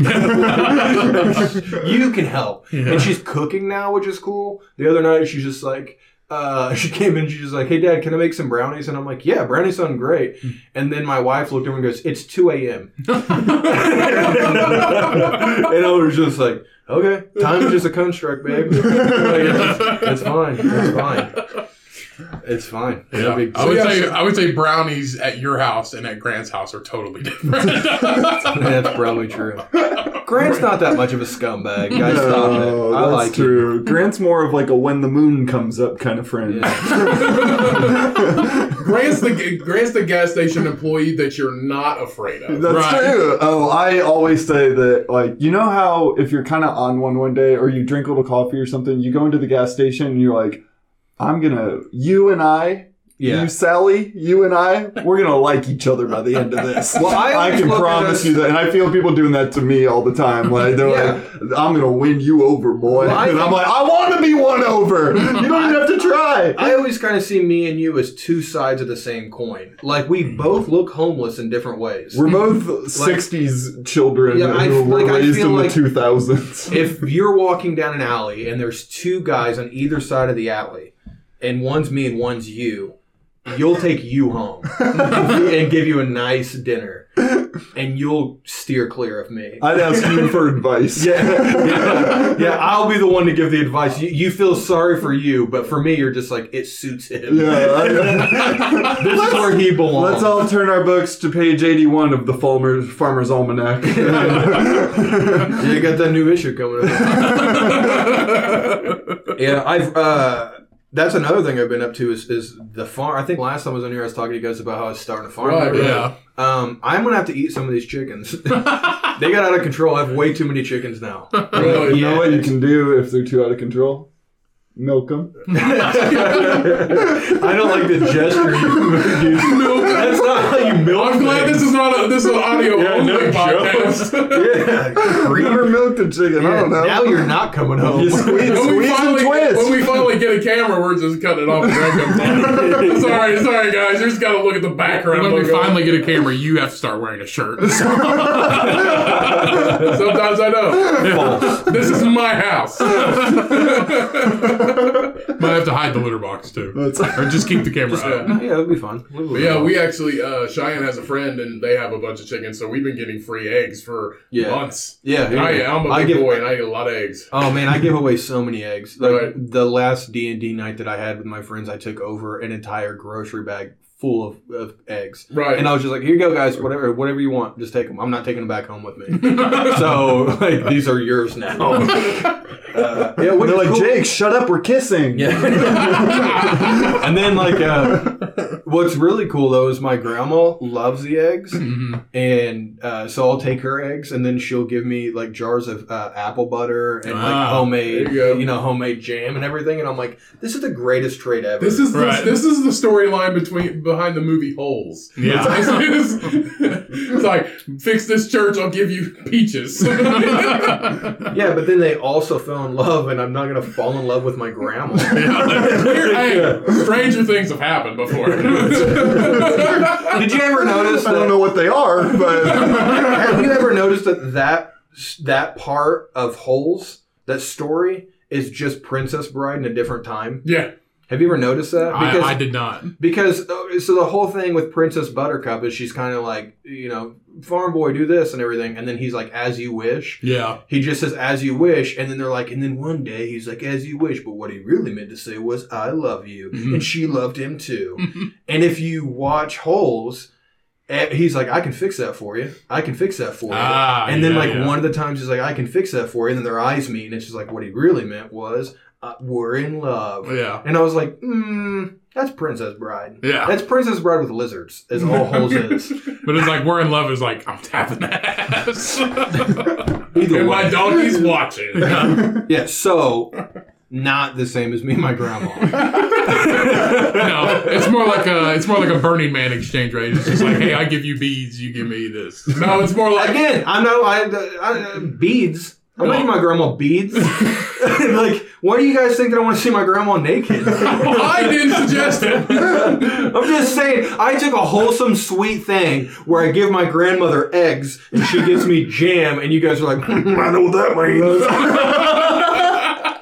I think it's just we've experienced many news articles on this show to where, like, Yeah. And we question everything. Yeah, we've talked about it before. It's just like, I don't make up these news articles. The world creates them for us. And I'm just like, this is this uh, sounds like something we can laugh at. Yeah. I'm going to do I, this one. I said this last time. I'm going to say this again. That light freaks me out. Yeah. That it constantly goes on and off. See, while we're in here. But I was in here all day yesterday, and it didn't do it one time. It's what? Must, it must be my energy. It's. I swear it's haunted. I don't know. Something. Setting the mood. I like it because it feels like it like it ups the energy and then downs the energy. So yeah. There's this it also, way it also every guest that comes in here, they just go.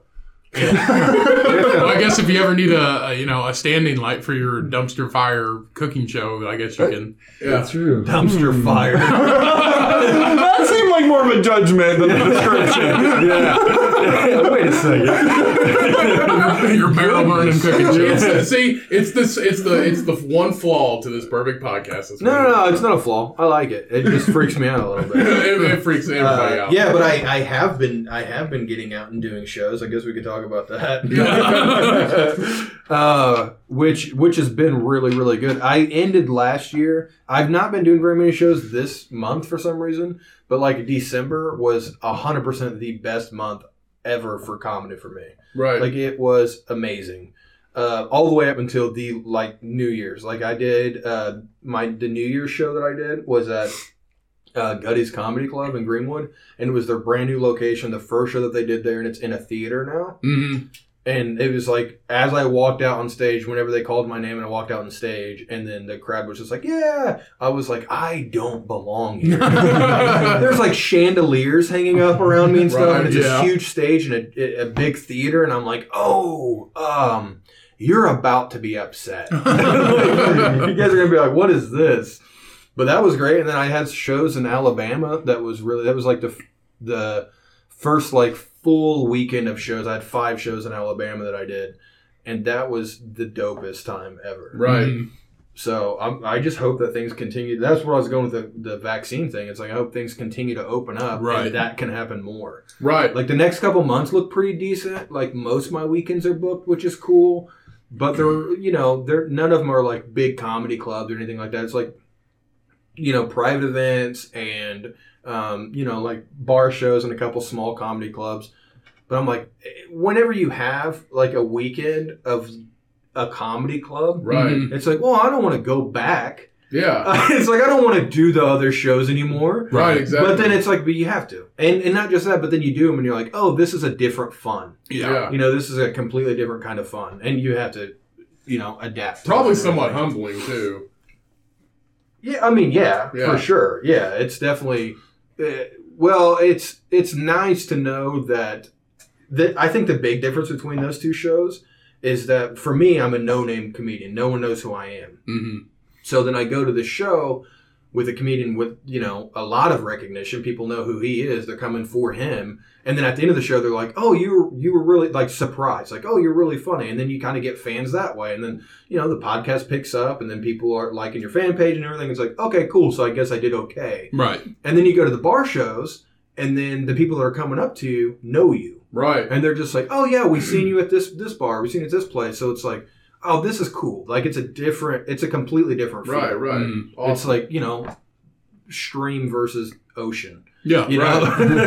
Right. Right. Grant, Grant, is there any light at the end of the tunnel for uh, Bear's Place at all? Uh, Bear's Place is still off limits for now. Uh, hopefully, as everything starts to open up a little more, we can open up right. as soon as it feels safe enough to do that. I was thinking about this the other day. I, I, I was thinking the, either the people that own the businesses just have so much overhead that they could be closed for a year. There's some places that are still closed. Yeah. A year well, I don't later. know how much. I, I never found out like how much support they got from the stimulus mm. or how much. Like I don't right. know because I know that a lot was going into protecting local businesses and whatnot. Right. But like the Atlas, which is a great bar in town, has been closed. I think straight through. Like maybe right. they tried to open up They're, for a few yeah. weeks or something, but they've been closed pretty much for a year. Right. And all it is is maybe they're doing some beer carry out, but it's just a beer bar. They right. sell food because they legally have to, and it's like ramen for twenty dollars. Well, like no. they don't, it's all a joke. So I, did, I, I mean, I did see a news article where it was saying that people, a lot of people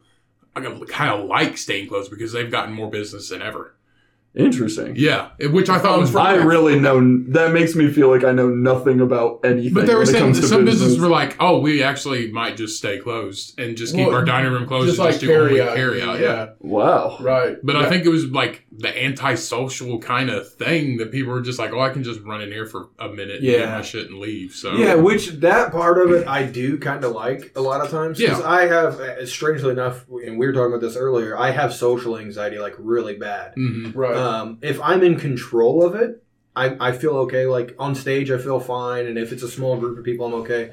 But if I go to a public place and there's a bunch of people, I, I get social anxiety really, really bad. Right. So that's been one silver lining is whenever I do go out, either A, I have to get carry out, or mm-hmm. B, there's no one sitting in the booths around me. Yeah. Right. And I'm like, okay, this is kind of nice. This is, right. But then it also goes back to the fact of, yeah, but then these places are closed at seven o'clock at night. Yeah, that's the one thing. And I still don't understand it. And I don't understand it. But, but again, like Grant, I don't right. get business. Yeah. I don't understand how these things work. Because there's a wing place in my in my town, and like usually I'm like here, or if I'm you know doing something late, I'm, they usually they would stay open until like midnight. Now they close at nine o'clock, so I'm like, fuck, I got to get there if I want this yeah. shit. So no, for sure. Um, I do miss I do miss like Bear's Place and places like that because.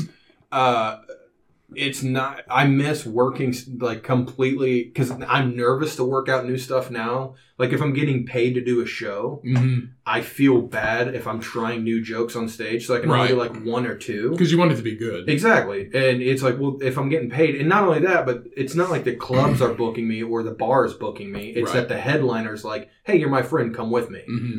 And I want them to keep saying that. I don't want them to be like, what are you doing? Right. Yeah, you know, I thought yeah. you were, I thought you could do something. Um, and so I miss the fact of like being able to go with a group of everybody who's on the same level as me mm-hmm. or slightly above me and could do these jokes and then be like afterwards, like I'd go up to Grant and be like, how did that work? Right. And he'd be like, eh, maybe do this or, you know, I don't, I don't think I'd ever do that again. You know, well, yeah. that's our favorite thing to do. Like probably, I mean, outside of whatever personal life stuff we have going on, our favorite thing to do comedy wise is literally just to do shows and drink coffee and talk all about the fucking show. Yeah. Like that's all like, I'm a comedy nerd because I have an endless well for comedy. Yeah. Like I never get bored of it. I never yeah. am sick of talking about it. I will have to like, listen to jazz or something just to like clear my fucking head. Sometimes I have to like get weird and like allow other emotions to come out, but I will talk about jokes until like other people's eyes are bleeding. See, like, that's how I am too. And so I, I miss that. Like we don't have that right now. I think that a lot of a lot of comics, and I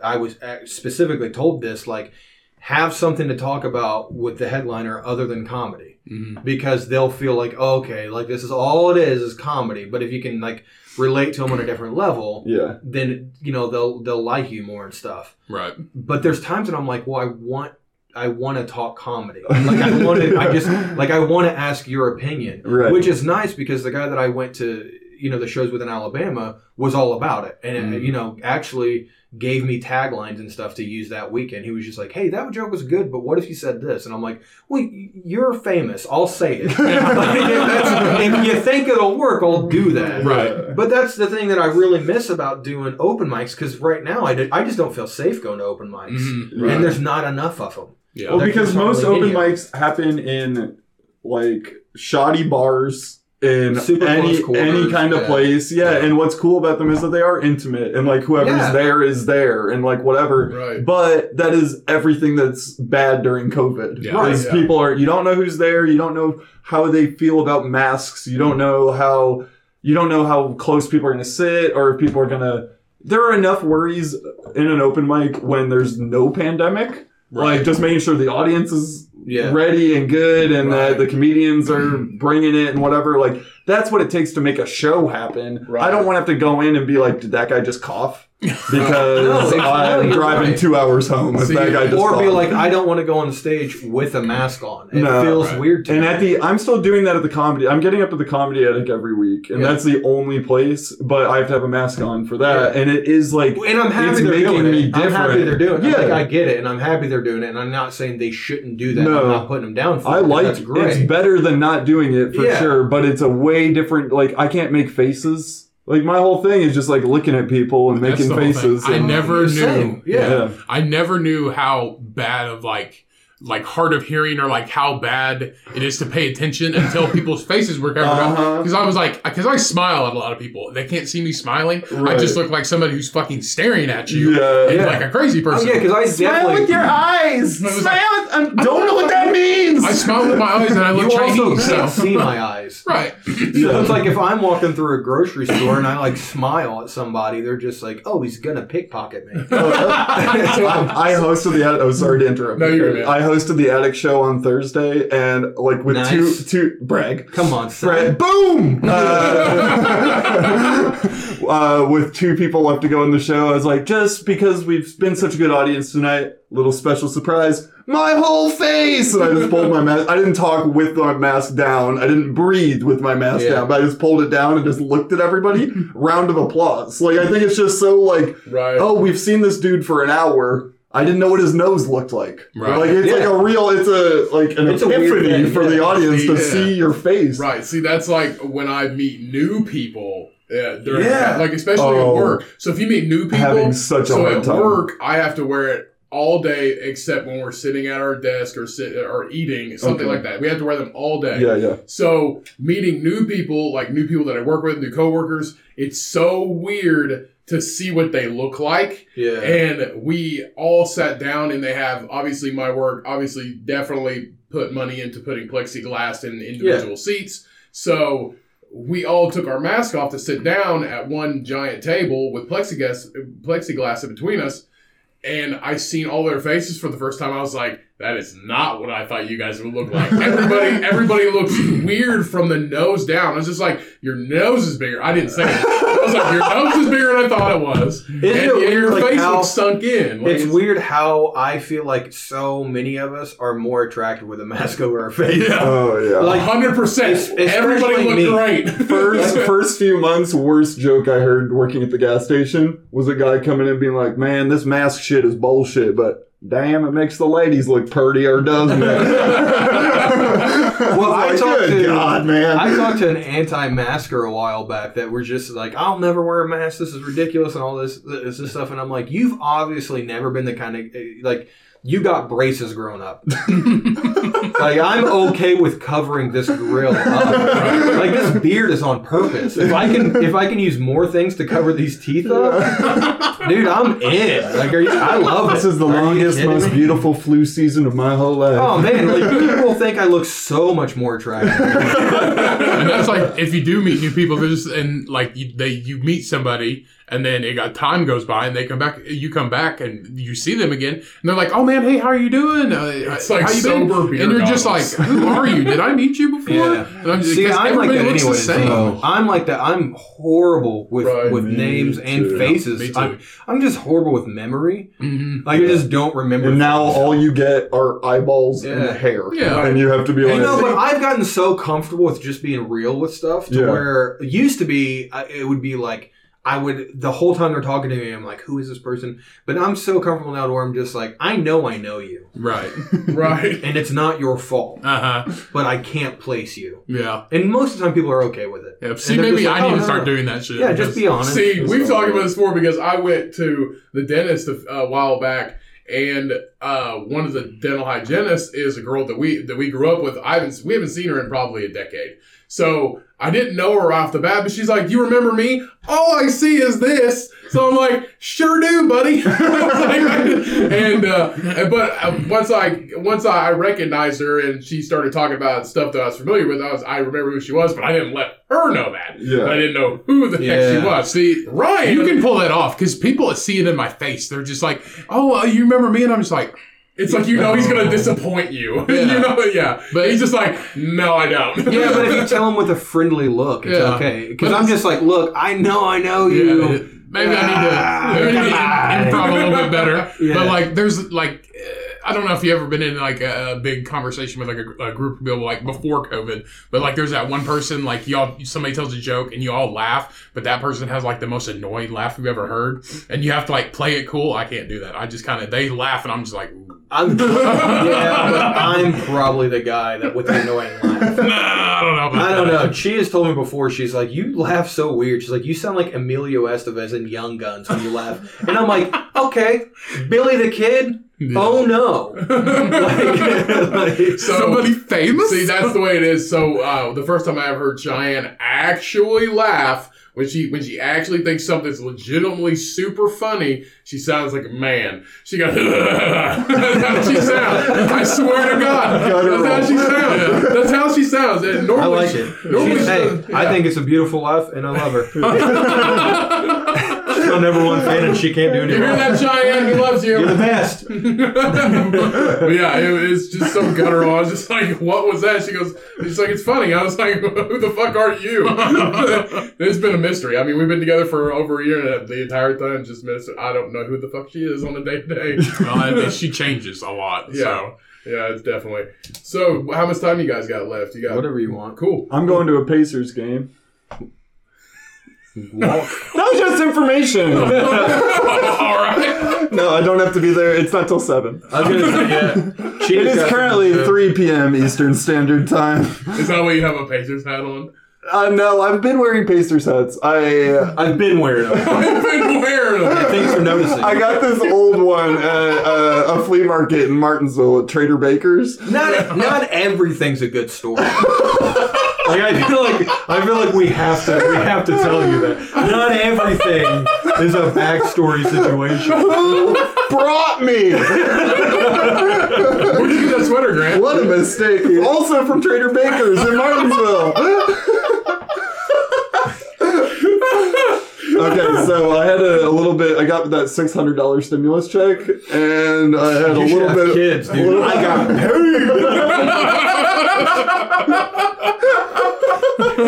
paid. six hundred bucks? What an idiot.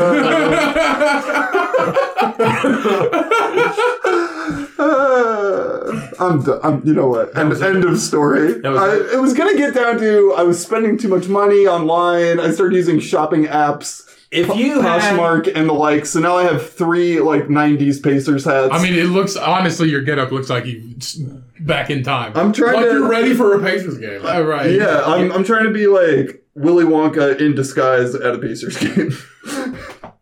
You're not pulling it off. Like if you had, if you had like a like a little bit of a bug hanging out of your nose. I did. I wiped would it on you, this poster. Well, I was gonna say, if you had one, would you want someone to tell you? Uh, yeah. It's to your left nostril. I'll be back. I just, I, I'm looking out for you. It's because I love you. Lock the door. That would have been real embarrassing, the podcast. uh, all right, now that he's gone, I apologize. For what? I'm just kidding. I'm just kidding. No, man, this is great. As soon as, you're like, I brought a surprise guest. I was like, who the hell's here? Yeah. I thought you brought one of your no. kids. And I turned the corner. I did. He's walking through, and he's walking through the door with a plate of food. Yeah. I was like, oh, shit, this is going to be awesome. I would, yeah, I just told him, I was like, hey, man, I'm going to be in town tomorrow. You want to go with me somewhere? I know, but a genius setup. But you, everybody who's listening to the show, you can't see him, but he does look like if Fresh Prince of Bel-Air had like an uppity white kid who was a neighbor. That's exactly what he's dressed as. I, I feel like I just heard him laugh in the bathroom. Like he heard you. It's almost as if Macaulay Culkin could have took another one eighty turn. Yeah, he could have wound up in a completely different direction. No, yeah, he's he's the in between of what happened with Macaulay Culkin. Yeah, yeah, he's, like, yeah, he's the in between. He's mid. He's. he's I, yes, I would be friends with a young Will Smith. Yeah. it's the it's. But the thing is, I love it because like when we We go anywhere together, it's so weird. It is. Like the because we're both so this thing. We're very good friends, and we but we come together on a lot of things. We believe similar things, and we both kind of similar religious backgrounds where we've come to wherever we are now. Not vehemently against it or anything, but definitely I have some challenges with yeah. the church I grew up We're with. We're very open-minded. Yeah, well. yeah, and very open to, you know, I don't know, starting new cults and like, maybe L. Ron Hubbard didn't have it all wrong. I don't know, lots of ideas. Uh, I wouldn't go that but, far. No. No, we're very different and very similar. And I think, like, it's definitely... In comedy, though, you want people to look kind of distinguished right. and recognizable. And I think we just look very recognizable in different ways. Yeah, you also, you're one of my favorite people to take with to shows. Like, when, that's why anytime I, they're like, can you bring someone? I'm like, yes. Yeah, we have so much fun just in the car together. Yeah, well, that's the that's the big thing. Is like the, the drive there is always great. The drive back is always great because both of us are so self-deprecating after a show. It's just like, I hate it. And it's like, no, dude, come on. We both go in like, I'm working on this thing. Like, I really think it's going to be good. Like, a couple people laughed or whatever, and we leave like, why the fuck would like, I think anything ever is good? And then it's just like, yeah, like, Grant is my comedy wife. So where it's just like, I shouldn't do this anymore. And he's like, you're doing great. You're doing great, big guy. It's their fault. Yeah. You're not to the point where Gia's like, are you hanging out with Grant again? Well, the thing is, like, and, and I, I one hundred percent mean this, and I've said this to you before. Grant, to me, like, in, in the, the comedians that I know right now, Grant is like Steve Martin. To me, because Steve Martin came in and did something so different. Mm-hmm. Like, no one else was doing what Steve Martin did. I think did. Grant's trying to grasp that and right it, now. That's too nice. No, it's, it's one hundred percent accurate, though, because if you go to a mic with Grant, and all these comedians are going up and they're doing their jokes. Now, I'm talking Grant now, not Grant a year ago, even. Like, oh. like I, his transition within the last year from... And, and this is, like...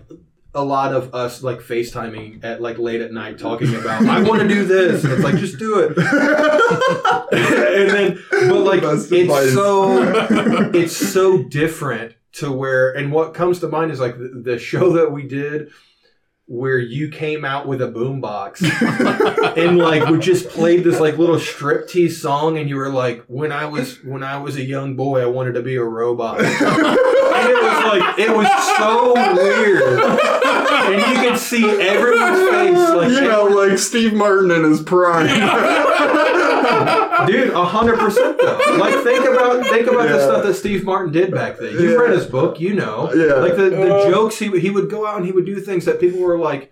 Like, my thing is that Steve Martin said that he always wanted... When people left his show to be like, you have got to go see this guy. And people would be like, why? And they'd go, I don't know. But you have to see him. And you can't explain it. You have to see it. And that's why he is who he is. Mm-hmm. And like, and I'm not saying like, like Grant is like Steve Martin joke-wise. But right. he's to the point where like that night after that show...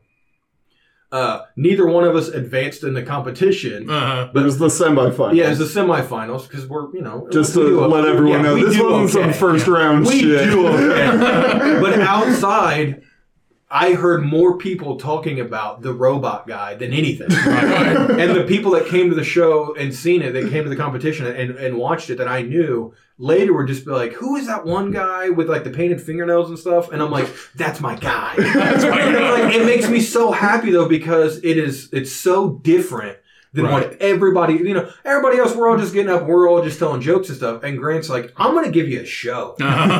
and dude, I love it. I I love it. So the fact that you like have, I can't wait till we start, and that's what I'm getting. I can't wait till we start. Being able to do more shows and open mics together yeah. once things open up to where I can watch it more. Because for me, I love it. Well, like, and that's why we're losing, like, getting up at the Comedy Attic every week. Uh, brag. Uh,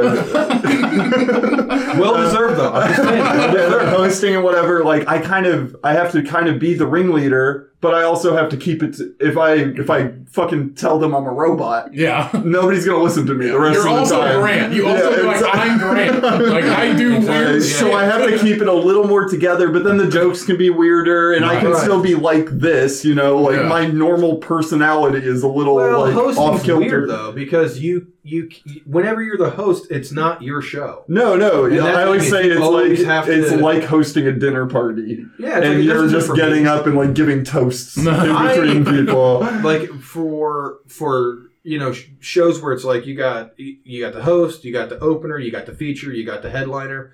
I hate hosting those shows because it's hard for me to hold back. Because you can't go, you can't go full throttle, right? Because the show's not about you; it's about the headliner. Mm-hmm. So if you go in and you're just like, trying to hit him as hard as he can. It's like, it, it's just, it's just a weird thing that happens to mm-hmm. where a lot of times I'll just go in, I'll do a couple jokes, and then I just, I bring everybody else up. And I just like, I'll go up and I may make like one or two quick jokes. And I learned that from you, from you hosting Bears, to where you were just like, this show's not about me. Like, I'm going to try new jokes, but this is not my show. This is your guys' show. Mm-hmm. Right. And uh, and it makes it, though, as a comedian, it's nice to have that, to flex that other muscle, because it is completely different.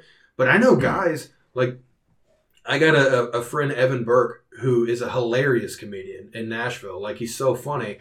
And he loves hosting. Like, he loves the idea of being like, I made that show happen. Like, mm-hmm. and I'm not saying like in an arrogant way, but in a way to where like I didn't go out there and make it about me. I went out there and I opened up and I gave them what they wanted, and then I brought up the next guy, and then I brought up the next guy, and and at the end of the night, like, man, I had a hand in making that show right. cohesive right. and work together. Right. And I love that that he's that into it, and mm-hmm.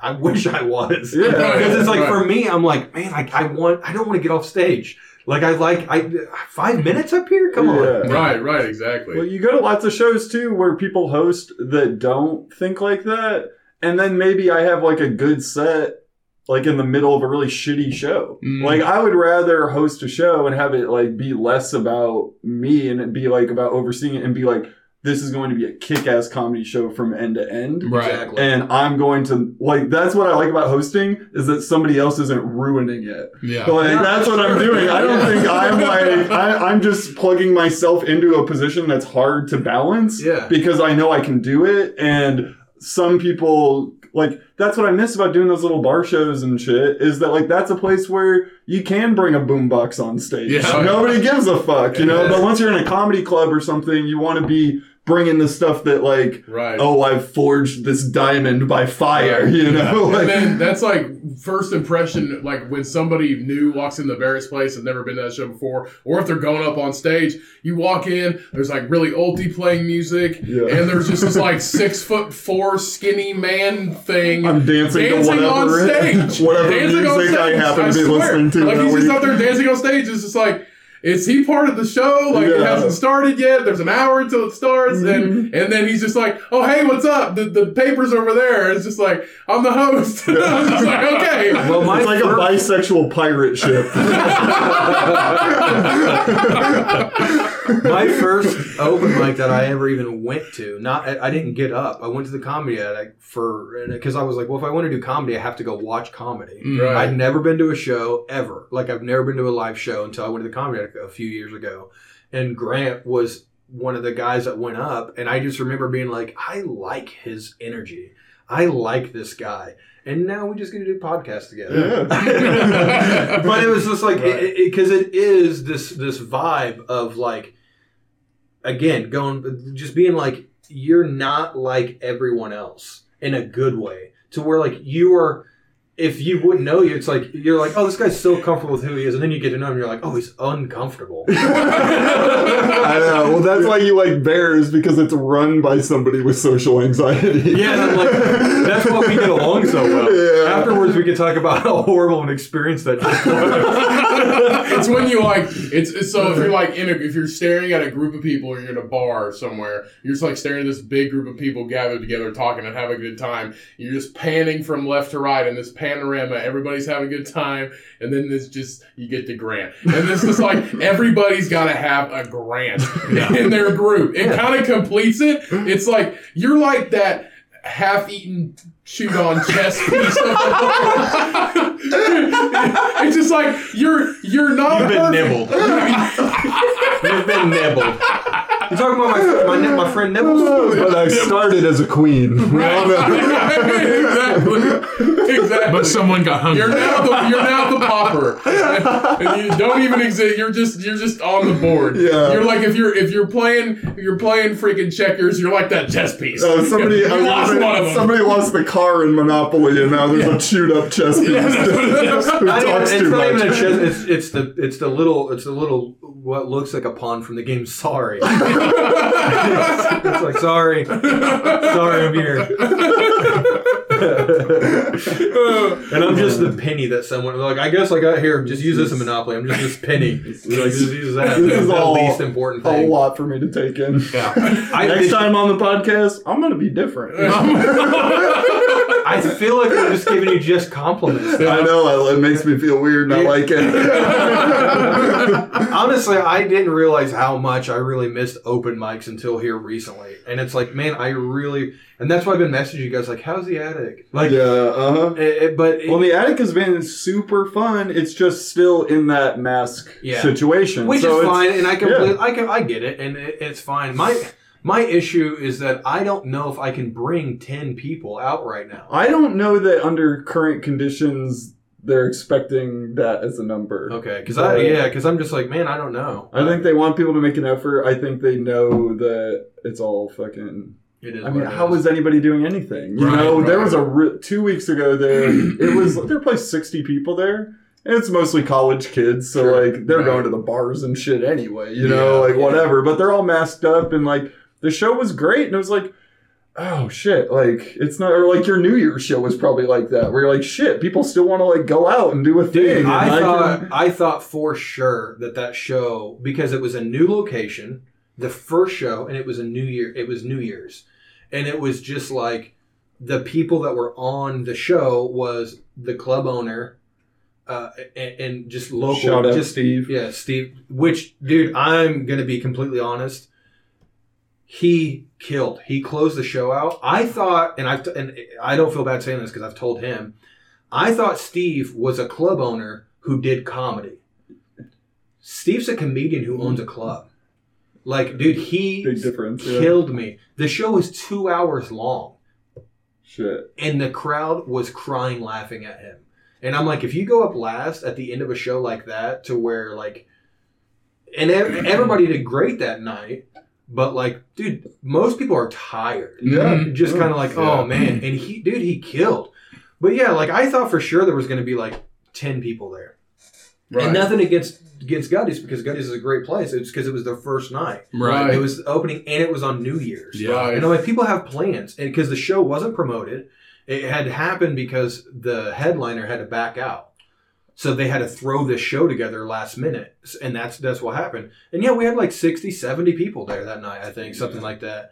Right. And it was just like, and then coming from the greatest weekend in comedy for me, like I got to go do comedy with my favorite comedian. Mm-hmm. Like not just like, oh, this guy's really funny. It's like, no, he's been, like he knows, like mm-hmm. he's been my favorite comedian for the last few, since I've been doing comedy. Right. And then to go do that, I was just like on cloud nine and then came into this show and I was like, yeah, this is going to be fun. But then I was like on my A game. Right. So then just crushed and had a great set. And this was a week that started in Disney for you too.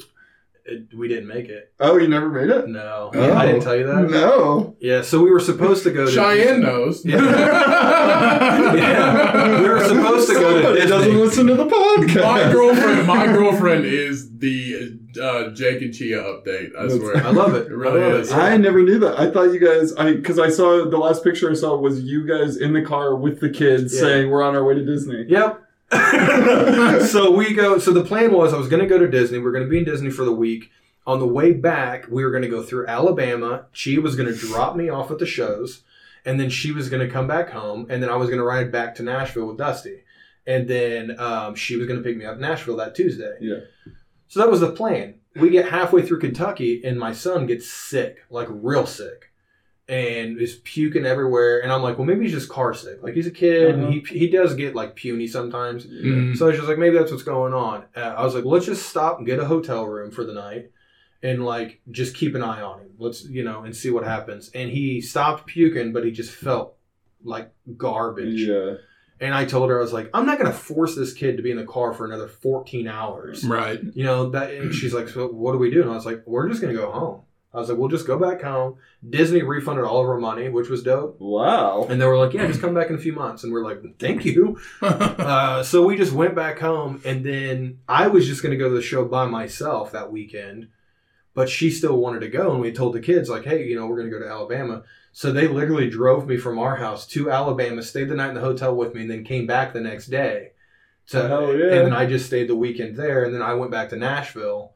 and then uh, they picked me up, or she picked me up on Tuesday, which is nice because then it was just me and her. Yeah. The kids stayed home with my mother-in-law, mm-hmm. so it's like we went out to dinner and we could like stop at a few places on the way home. We didn't have to rush. Well, it's like you got great family time, great comedy time, great wife time. It was perfect. Yeah, like, dude, that was the best. And week. Then you go back and do New Year's. Yeah, right. It was the best week. And but then, but then it's like then I had a month. Like I hosted one show this month, but that's it. So then, other than that, it's just like, oh, comedy's back! Yes, yes! Oh, this is the greatest feeling in the world. I meet new people. High five! Woo! And then I'm just at home feeding chickens. It's just like, oh, okay, this feeding is... chickens that you're contemplating on killing. Yeah, yeah. I'm gonna have to eat someone.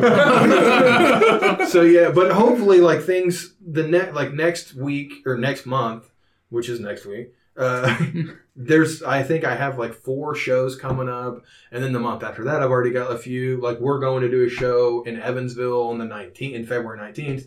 So like, there's things coming up to where it's, and they're going to be fun shows too. Like uh, any show right now is fun, mm-hmm. you know. But especially right now, I mean, yeah, anything, any anything is fun. fun. Yeah, but they're also kind of scary, right? Because you don't know what's going on and everything. But it, it, and it's like one of the shows that I'm doing is in. Uh, Kentucky, and I'm just opening for somebody, and, and he was like, look, I'm going to be honest, if you don't want to do this, I'll find you something else. Yeah. He's like, it's a far drive for the amount of pay that they're going to give you just to open. He was like, but I thought you were featuring, they already have a feature, and I ended up talking him into just letting you open. He's like, so you'll get like maybe ten fifteen minutes, and I was just like, cool, see you then. Mm-hmm, yeah. Like, like, dude, I have no other shows right now, right? And not just that, but like I'm an open micer. Yeah. So it's like, you know, anytime I do any of these shows, I'm like, oh, I don't belong here. Like, I feel this feels weird. Like, I didn't earn this. Right. You know, and it's just like, it's a weird feeling sometimes to be like, uh, and then, and then you get the messages every now and then from comedians that you know that are just like, what do you think you're doing? And it's like, I'm sorry, I don't know, man, I love you. I just, I would, I want to do an open mic. Like, I swear. So it's like, why don't they talk to me anymore? I'm an open mic, open, open mic, I promise. Yeah. Like, well, and that's, uh, honestly, man, like, and that goes back to, like, the whole spiritual thing. Dude, it would be hard for me not to believe that there is some power laying the path before me. Yeah. Like, we've talked about this before, but for me to have a five-year goal where I, my five-year goal was I wanted to open for Dusty Slay. He was my favorite comedian, and I was like, my five-year goal is I want to open for him. And then not even a year later, I opened for him. Right. And I was like, dude, that's not a coincidence. Like, something, something else is pulling strings here. And, and yeah, I mean, I worked and everything for, but like, that's weird. And then it was like, well, I met my five-year goal, so what's my next goal? Well, I'd like to go on the road with Dusty Slay. And then like three months later, he's calling me and he's like, hey, you want to come do this show with me? And I'm like, okay, something weird's going on. Like, I think I'm in a coma. Like, I really, it's, it would be very difficult for somebody to convince me that I'm not in a, like, I feel like I'm probably in a coma, maybe dying, I don't know. Mm-hmm. But it's just like, too many weird, cool things are happening. Like, I'm now I'm I'm a paid writer for like one of my favorite websites, mm-hmm. and I just like applied on a whim. And I was like, ah, I'll get denied a few times, but I'll be like Stephen King and just be like, I'm gonna keep trying until I. And they were just like, this is great, you're hired. And I was like, what? Pardon? I'll say, say it one more time. And then like three other websites messaged me and they're like, will you write for us? And I'm like, well, now I have a job. Right. Like, now I don't, I didn't I didn't want a job, but now I have a job on accident. I guess I'll do it. You know, but it's like I get to write, like I have to write an article. I have to, I get to write an article about uh, you know who the real bad guy is in Jurassic World. I'm like, oh, you're gonna pay me to do that? You're gonna pay me to talk about? Oh, okay. You know, and they're like, what do you want to write? And I'm like, I, I think it's cool that they keep changing who, who the doctor is on Doctor Who. And they're like, cool, give us an article. And I'm like, for mon- for money. You know, I'm just expressing your well, feelings see, so people can see, read it. That means that means that I mean that definitely proves that you've gained uh, you've gained progress and momentum since the last time you're down here, because the last time you were on here, you talked about getting paid uh, a little bit of money for writing an article about a, like a, like a, I think it was like for affordable gym equipment in Europe or something like that. But that's, okay, so that's, that's a great example of, what, of, of, of determination, because Like he was now, in a weird car crash right after. It was right before. Like, but that that goes to show. Like, I'm getting now that I posted on on Facebook like where I'm working, because I'm working for ScreenRant, which is like one of the biggest movie news outlets in the world. Mm-hmm. That's great. But now I'm getting all these messages from friends that are like, "Hey, how do I do that?"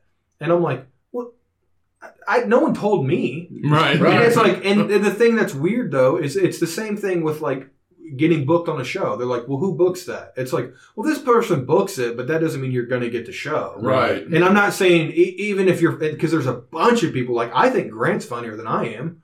And, and I'm taking him with me to Evansville. But he would have done the same. But, like, he's way funnier than I am. But for whatever reason, that booker seen me. Mm-hmm. Right. You know what I mean? So it's just, like, it's it, it's just this weird thing to where, like, you get in somewhere, you find this door, this window, and you get in through that window, and they nail it shut.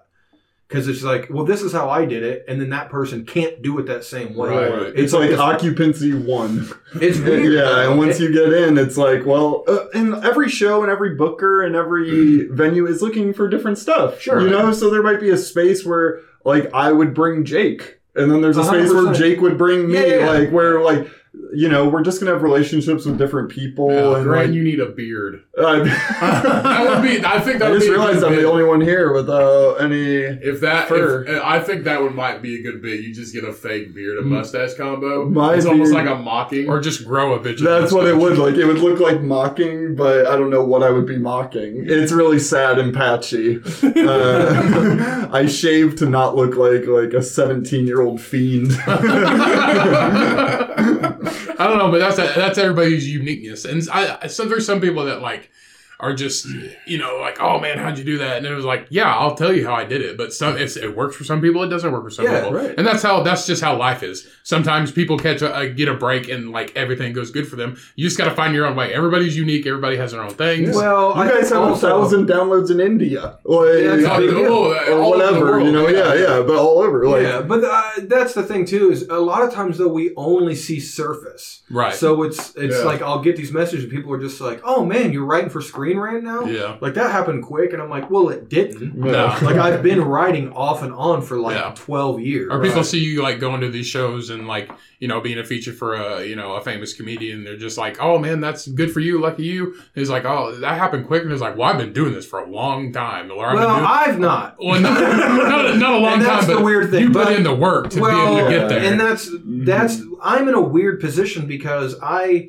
didn't come into comedy cold. I came into comedy with like five years of experience with public speaking. Right. To where I was getting up and talking to people. Mm-hmm. And I, I learned just like how to project my voice. And I just learned how to be comfortable on stage. And that's half the battle. Right. Like, I, you know, I heard somebody one time say, if you're comfortable on stage and a little bit funny, you're going to be one of the best comedians that are on that show that night. Mm-hmm. And I think that's where I just kind of lucked out was that I came from such a similar situation to where I was preaching. Right. And I was always putting jokes in my sermons and everything. So I was already doing kind of that. And then I just transitioned it over to, to comedy. Right. And then, you know, I, I'd have people that would come up and they would just be like, what, where, where have you been doing comedy? And I'm like, oh, you know, this church down the road. Like, but so it kind of, but it just worked out. But then, yeah, you're right. Because I, I do sometimes have people, like I had somebody message me the other day and I get what they meant, mm-hmm. but they were like, Uh, they were like, oh man, I'm just, I'm so jealous that you just get everything. Right. Ew. Yeah. And it's like, and I get, uh, I get what they meant. Yeah. What they meant was, yeah, and they're, they're and they're, and they're well, they were, trying, I think they were trying to give a compliment right. by being like, oh man, you're, you're doing some really cool stuff. And I get what they meant, but I'm like, well, you don't see all every yeah. the, the behind yeah. the scenes. Behind the scenes, like yeah. the yeah. reason that I was able to do something quickly in comedy was because I made it my job. Mm-hmm. Like right. I, I literally quit my day job to where I was just like, okay, I'm a comedian, right. and I no, not everyone can do that. No. People have bills to pay. I was lucky that we were in a position to where my wife was like, she literally just looked at me and she's like, okay, well, I'm living my dream now. You made that happen. You go live your dream. Mm-hmm. And it was just nice that I was able to do that. So then I had this this full year to where literally comedy was all I did. I only wrote jokes. I would practice the jokes every single day. I have so many video of me driving down the road, turning my camera on on my phone, and just doing a show. Right. Because I have nowhere to go to do shows because I'm not getting booked anywhere. Mm-hmm. Right. You know, because no one knows who I am. And I just had it in my mind that if I keep doing this, if I keep working hard in weird situations to where, like, I'm doing this show for me, and I'll message Grant and be like, is this funny? Right. And he'll be like, yeah, but do this. And it's like, we're literally putting on shows for each other through Facebook Messenger and yeah. stuff. Right. Oh, yeah. During quarantine, well, yeah, not qu- but during the summer competition stuff, I would stay up late and record bits into the voice record on my phone and then just send them to him. It'd be me laughing at my own jokes. Like, and it sounds uh, weird, but it's like, that's the dedication yeah, that it, that it sure. takes for you to be like, I can't go anywhere else. I can't do anything right. else. I need I someone to, to say this. something about this thing exactly. that I'm working on. Yeah. So then you, you get a message from somebody that's just like, oh, you just get everything you want. It's like, no, dude, I try very hard to get things that I want. And I don't have everything I want. I'm mm-hmm. writing for ScreenRant, not I G N. Yeah. You know? But also, like, yeah, some great things are happening. But and I did I, I did some shows with Dusty Slay, and that was dope. Like, yeah. that was the best. But it's not like I'm doing shows with Dusty Slay. Yeah. I did some shows with him. Right. It, it it's not like, okay, well, I made it. It's just like, okay, well, now I have to go back to the open mics. Right, right. You know, now, because the work doesn't stop. You have to keep going oh, yeah. and keep going exactly. and keep going. So then it's almost like you kind of feel like it's a slap in the face whenever you get something from somebody that are just like, yeah. we've only been doing comedy for a couple years, and, and you're doing, guess I've been doing it for ten years, and why don't I get that? And I'm like, dude, I don't know. Yeah. And I'm not saying I'm better than you, because yeah. I don't think I am. I you're think just you're like, funnier I'm very than I lucky. Am. It's just like, yeah. I was in the right place at the right time. Yep. But also, I I did work. Right. Yeah. Like, it's just like... It's not like you didn't do anything. Right. I just didn't did make it, it and, known yeah. that and, I'm doing all this other And your things. Attitude is this, and their attitude is, why not me? Yeah. Like, which you're, is weird because you just I'm want stoked. To do the work, and they want the accolades. Yeah. And, and I'm stoked whenever I see my friends get... like. Joe Bates just hit number yeah. one on iTunes that's, for his comedy album. Mm-hmm. If you haven't downloaded it yet, Joe Bates, Joe Bates, Joe Bates comedy album. Uh, you should check it out on iTunes right now. It's making number one again from the Cumcast. uh, but I've I've met Joe twice. I don't know him that well. I've met him twice. Super great guy to me. Both times we did shows together, he was wonderful to me. Very funny. Like. He's one of those guys that's super funny on stage, and then you're in the green room with him, and you cry laughing. Mm-hmm. Like, he's just a really, really good, funny guy. And, you know, when he hit number one on iTunes, I could have just been like, well, I don't even have an album. And, but I'd, like, message him, and I was just like, dude, I'm stoked for you. I know you don't know me, but I know you. Right. You met me in a green room twice. You don't, you don't remember me at all. Right. But, like... I like seeing you win. Mm-hmm. Like, keep it up. That's no, like, it's not a competition. I don't, right. and I, that's what I don't get. Like, for me, if if Grant is, you know, if if Kyle Kinane is like, hey, Grant, I want you to come, you know, feature for me and do shows for me, uh, I'm stoked because, you know, to me, it's just like, oh, he's he's he's winning. Like, he's mm-hmm. going up. That's great. Also, that just means Grant's going to be put on more shows, which is more opportunity for me, too, right. because Grant's also my friend, mm-hmm. which means he'll be like, hey, I'm featuring for this guy. Will you come host or open? I'm like, yes. Yeah. And it's just like, that's the way I feel like it, it should be fun, and yeah. we should, it should be a club. And for a lot of people, and I don't mean to make it sound like it's not, because for a lot of people it is. Yeah. Like, the majority of people it is. Right. But it just kind of, whenever you get a message like that, sometimes it's, like, I felt... the need to be like, oh, well, here's how I did this. Mm-hmm. Yeah. And I shouldn't have. I shouldn't feel like I had to justify it, but it's yeah. just like, well, yeah, but you don't see everything else I'm doing. Right. You know, you don't see all the other stuff that I'm doing. And uh, and there was a couple messages that I got from people. So, like, if somebody's listening to this and they're like, oh, I sent that. It wasn't you. It was somebody else. Because there was like three or four messages I did get to where some of them was a little bit ruder than the other ones. Some yeah. of them was just like, oh, that's great, but... And then there were other ones that was just like, who... Basically almost like, who do you think you are? Like, sit mm-hmm. down. Yeah. Because it's like, you, you're, you've only been doing comedy for a few years and you're trying to sell t-shirts, sit down. Right. Yeah. And I'm like, well, I also am selling t-shirts. When I heard yeah. you, when I heard you advertise your Patreon on your podcast, I was like...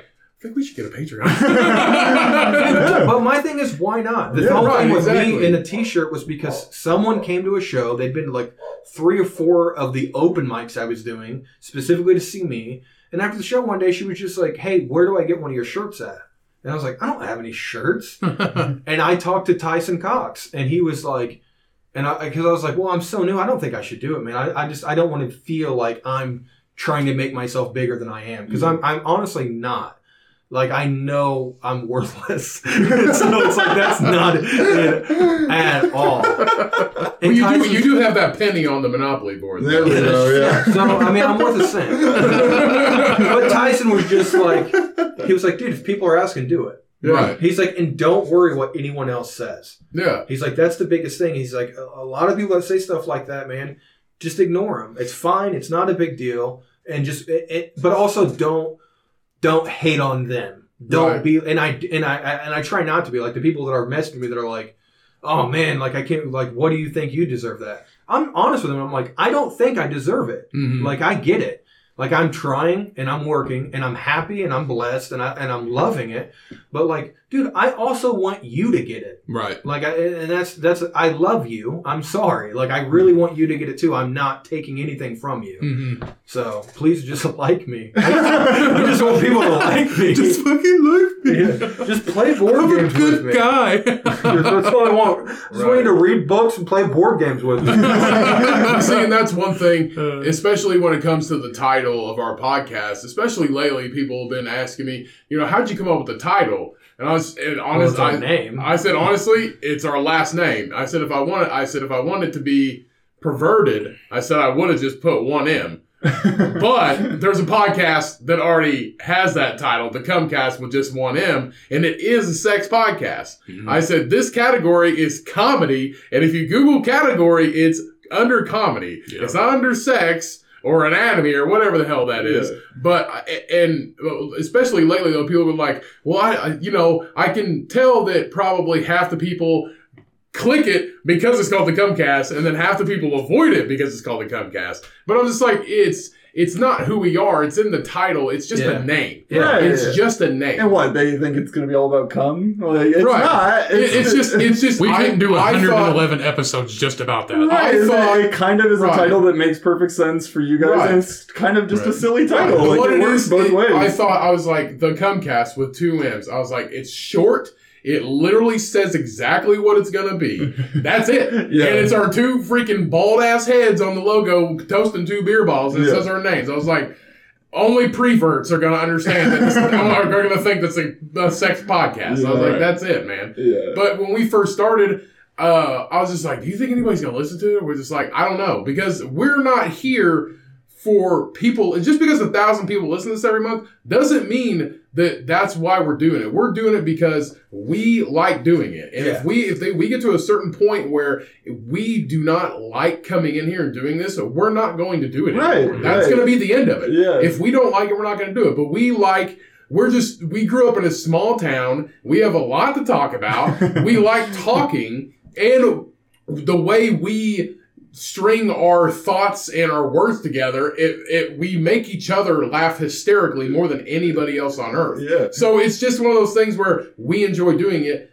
People listen to it, and that's, we're lucky. We're lucky because yeah. so many people listen to it. Yeah, so that's, yeah. we are here for us because we want something to do that's fun, that we can release all of our shit and have a continuous thought and yeah. laugh. People put it on Facebook or Instagram, we just do this show.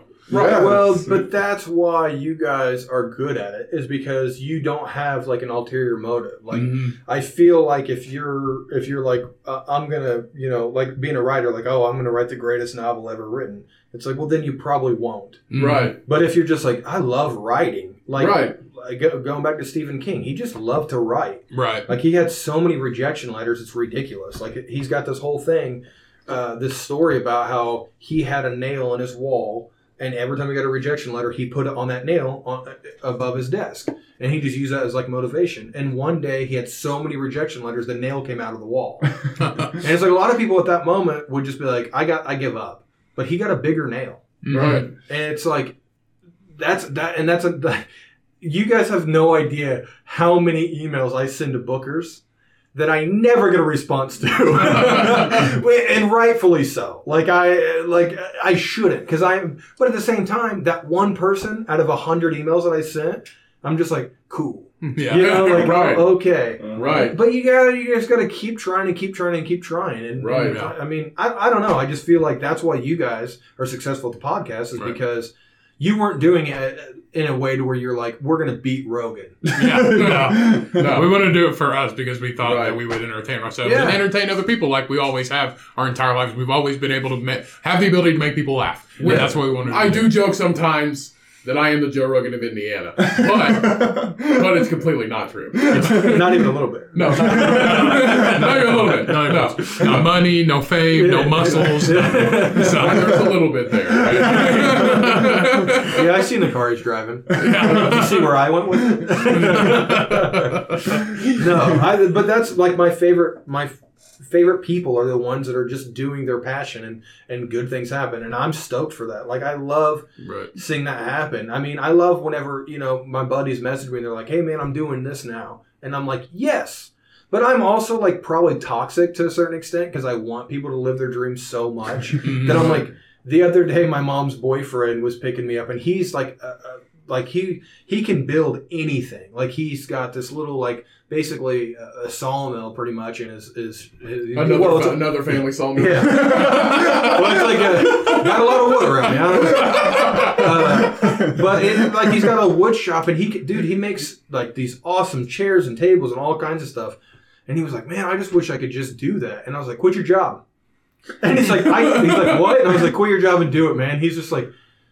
No, I have to. No, I have to give your mom money. It's almost like, it's almost like you freak people out. You're just like, do it. Yeah. Do it. But the thing is, is that I feel like if you can figure out a way, like if you really want something, figure out a way to where you can just make that your focus. Right. And I know it's. I know I'm like, oh well, yeah, but your wife pays, paid all your bills. She didn't. Like I also had side jobs that whole time. That's just a big joke that I'm unemployed. Right. Mm-hmm. Um.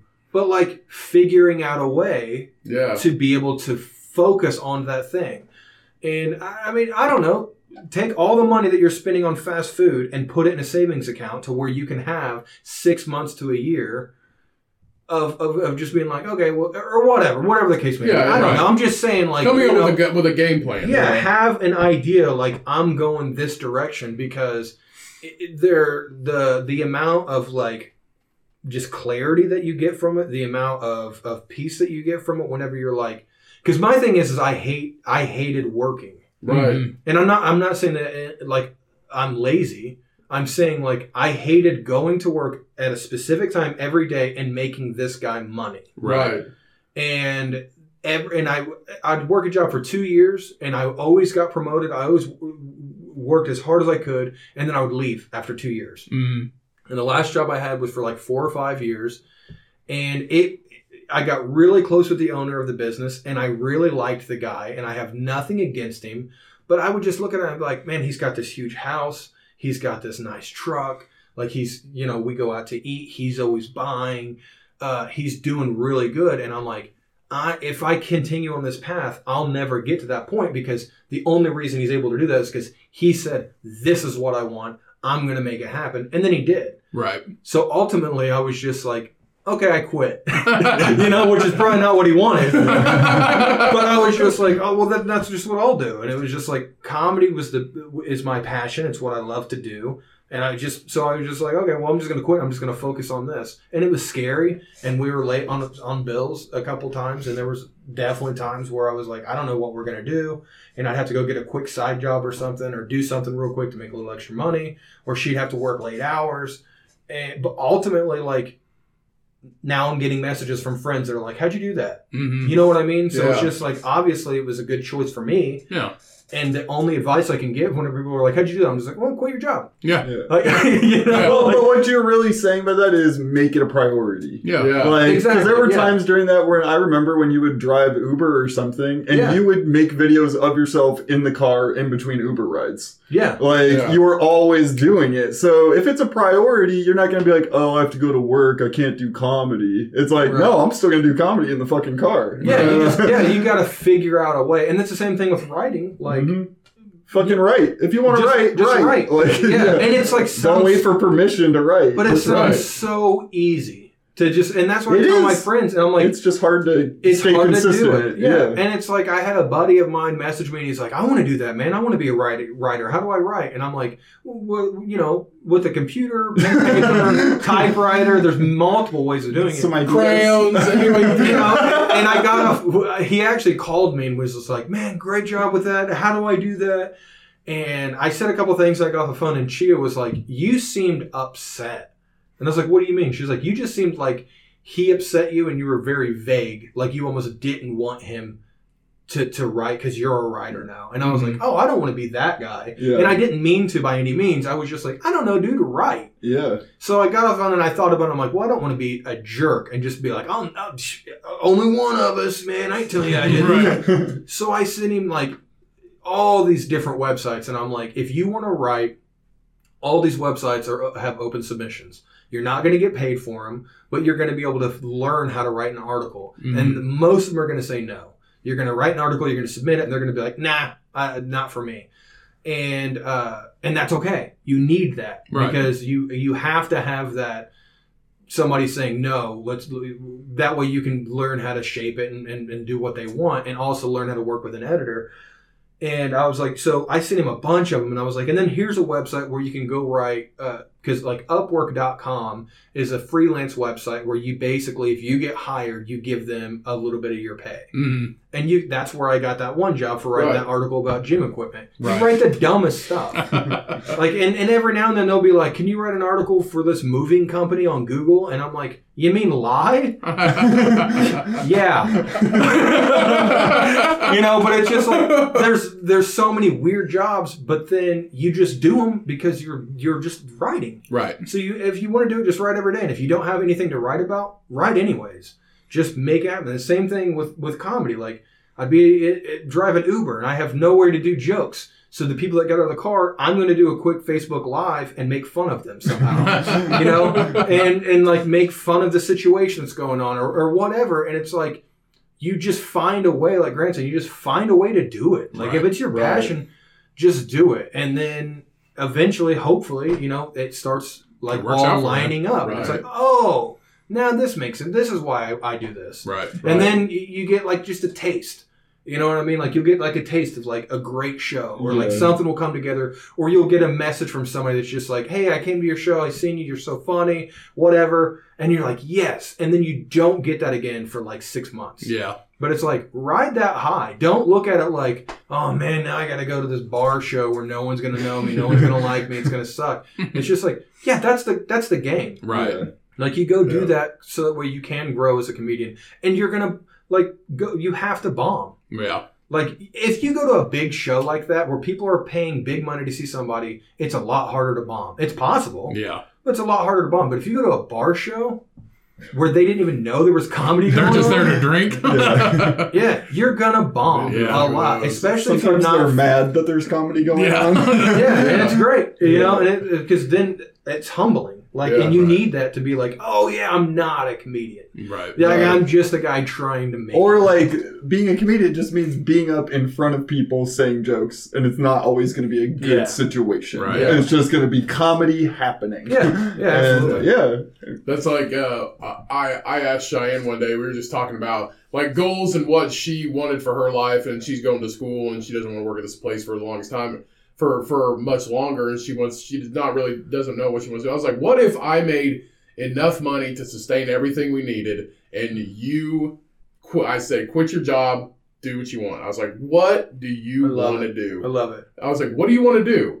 And I was like, what are you passionate about? She's like, I don't know. I was like, think about it. Yeah. And a few days later, she's like, I wanted to have a retirement home for old dogs. I was like, sweetie, we're only allowed two at this, at this apartment complex. No, but I get it. But, but, yeah. but here's here's the thing. Is like that's a passion that she has, and there's yeah. so many avenues to go to that. There's actually a guy, and I'll see if I can find I'll see if I can find the website. And she might already know. If I can't, I'll send it to her. To where there's this dude who travels the country in an R V and picks dogs up from, he, he'll go, like, he just travels the whole country. He'll go into the pound and he'll be like, what dogs here can't, are, are not getting adopted? Like, no one wants these dogs. Mm-hmm. And then he takes them puts him in this R V, drives around with him, and makes this these posts on social media that's just like, no one loves this dog. Who's going to love him? Right. and, and then all these pets are getting adopted. Right. You know what I mean? So it's like, that was a guy that, that it was the same deal. He was just like, I really want to help these dogs. Right, exactly. Right? You know? So there's ways around it that she can she can kind of like ease her way into that. Exactly. You know, volunteer work at the pound or like right. something. Or just start a website that's just literally, these dogs are not getting adopted. Who wants who wants to, you know, so right. like maybe not being, maybe just be the middleman in between right, the pound right. and the people that can have more dogs. I think dogs. She wants the dogs. That's what she wants. Yeah. I was like, we're going to need diapers. I was like. Uh, they're the worst, dude. Old dogs, like we always somehow end up, that the dog that died. Yeah. He was. Oh, thanks for bringing that up. Yeah. But he was like, he was old. Nobody wanted him. Like my mom had him and she's uh, quote unquote allergic to him all of a sudden. And she just didn't want him. And then gave him to someone else. They couldn't have him, so then they gave him back to her. And she's like, I'm going to have to send him back to the pound. And I'm like, he's old. Don't do yeah. that. Like, no one's going to adopt this dog. Right. I'll take him. And I was like, we'll have him for six months. Everything will be fine. And then, you know, we'll just give him a happy send-off. Hospice. We had him for like four years. I'm like, when's he going to die? It's like, and then once it was like, he just kept getting more and more blind, and then his like his kidneys started going out, and then we're all just like the day that we had to take him in, like we're crying and everything, and I'm like, we weren't supposed to love him. Why did this happen? Right. Yeah. We got attached. Yeah, we got attached. No, I I told her, because she has an old dog right now, and I told her, I was like, if we have to go to diapers, promise me that we're not going to make this last forever. Like, I don't yeah. want this, I don't want her to, I don't want the dog to suffer. I don't want to do that. I was like, promise me you're not going to do that, because right. I'm not doing that. And then she wants to do this old dogs thing. If if we, if we had, like, it's, it, it, it could be an option in the future. Um, but it's one of those, I was like, you have to get used to, you know, they have to like leave. Right. I was like, you can't keep them all. I was like, they're not stuffed animals. Yeah. But, but yeah, she's like, I just want to do it all the time. I was like, we're only allowed two.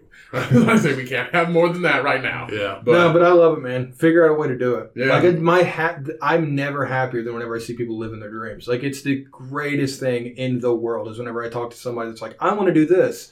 And then you talk to them a year or two later, and you're like, what are you doing? And they're like, I'm doing that. It's right. Like, it's like, oh, you just make my heart so happy. Yeah. Like, I just recently found out that every episode, at least that I know of, of Extreme Home Makeover is on YouTube for free. You want to talk about crying? Like, it's just like, I, like we watched it. We we found out the other day. I think we were talking about it on the podcast last Sunday, and then um, and then it.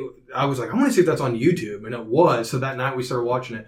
And I swear, ten minutes into the first episode, there's like this guy. It's like he's like uh, the president of his local rodeo and everything. And he had to adopt his nieces and nephews because mm-hmm. of the situation they were in. And now they're all living in like this one bedroom home. And they're all crammed in. And all of a sudden this guy, Ty, comes in. Like he's like, hello, Walker family. And I just start bawling my eyes out. And I was like, you see the dad come out and he's crying and hugging the kid. She's here to help them. And I'm like, this is the America I want to live in. Like, right, it's like, like, that's the stuff I'm all about. Yeah. Like, dude, it, like if you need a good pick-me-up, go to YouTube and watch Extreme Home Makeover. Yeah. It is the greatest show, of, and it's my favorite show. Right. I'll say it. I'll say it. Right.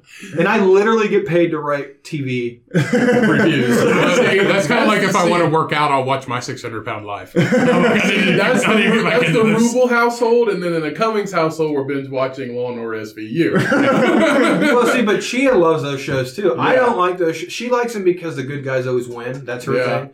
And I'm like, well, I don't like them because that stuff's real, and it happens, right. and it creeps me out. And I, don't, yeah. and I just don't want to see it. But, like...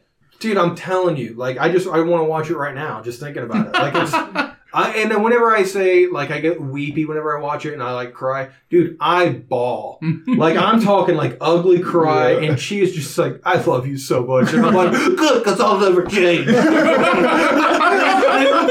is, this is so good. Well, that is time, everybody. We are over time. So, do you guys have anything to promote, anything to plug? Anything like that? I'll be back with another guest that you didn't expect to bring me. Hey, that's perfectly, that's perfectly fine. Perfectly fine. Um, I'm at the Comedy Attic every Thursday, but whatever. People want to come, come. Wear a mask. I'll be at a Pacers game tonight. I'll be at a Pacers game tonight. But they won't, they won't get that till they later. They beat the seventy-sixers a few games ago. See, that's They're going to know when it comes out. See, that's what I did when we when I went to Cincinnati, because we pre-recorded an episode because I would be gone. I was like, oh, I think I came on. I was like, I had a great time. Because we would have been back that day. I was like, mm. I had a great time. We went here. Brian's like, you didn't go. I was like, like, technically, they think they don't know that. Yeah. Like, technically, we did. That's the power of time, man. That's right. Oh, and uh, look out for Over a Barrel or whatever we decided to call it. Yeah. Yeah. Yeah. And if you want to find out details about when that'll happen, you can find me on social media, too. uh, yeah, I'm everywhere on social media, just at Indiana Ruble, R U B L E. Um, my website's jake ruble dot com. And uh, I always say that, but like I don't post when my shows are. If you want to come to a show, uh, find me on Facebook. Just Jake Ruble on Facebook, or listen to my podcast, Laugh and Be Blessed. Uh, it's fun. Uh, Cheyenne loves it. It's Cheyenne approved. Cheyenne approved. That's an actual thing. We need a stamp. One time, the first episode never aired. Um, there's a lost first episode of me and Grant talking. That's, uh, I, and had, I had three beers and talked more than this. It got weird. We talked about how uh, Land Before Time is a lie because leaves do not taste as good as they made it seem. Like yeah, you know, yeah. Yeah, and I was like, I was like, and we will. I was after we got done, we just looked at each other like, almost like the the next morning after a one night stand, and you yeah. look at the other person like, oh man, like as soon as we were done recording, we just kind of looked at each other, and he was just like, we don't have to air that, do we? I was like, I was like no, see, I don't think we've, see, we've my, done that before. See, my girlfriend loves those movies, and every time we're walking through the woods, or if it's fall time, she goes, motherfucking tree stars! They don't taste good. No. Like, that movie makes it seem like they're they're they're moist and delicious and wonderful. Right. Also, why don't people like moist? I don't know. Just, I don't get it. That's a topic for the next podcast. Right. People are off-put about it. You know what? I would like to make one suggestion at the end that maybe you guys have a rating system for certain things that's uh, out of pig nipples. Like, um, you know... Like Grant, six out of ten pig nipples. Yeah, like uh, Grant showing up unannounced to this podcast with three, three and a half out of ten yeah. pig nipples. That was, that was three quarts of... pig milk. Yeah. What, about, what about when we do three out of when we do like zero out of five pig tits? Oh, okay, yeah, yeah I like it. Or why don't we just do cum points? no, no, no, I'm not coming back. Three out of five cum buttons. No, yeah. cum, cum buttons. You you can't air this. We have aired way worse.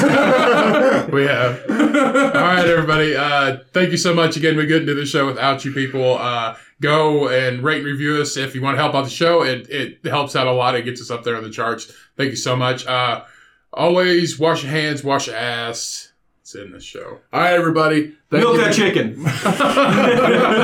Thank you for tuning in. We will see you all next week. Have a wonderful week, everyone. Stay safe out there. And always remember, read a good book. Yeah. Drink a wonderful beer, non-alcoholic sometimes, if you yeah. if you if you're into that. Yeah, Bush has um, got one. Yeah, that's right. Bush, Bush, non-alcoholic. We still got to do that because we haven't done it yet. I love the fuck out of you guys. Remember, when life cuts hard and life gets you down, you milk that pig, everybody. Peace. We out.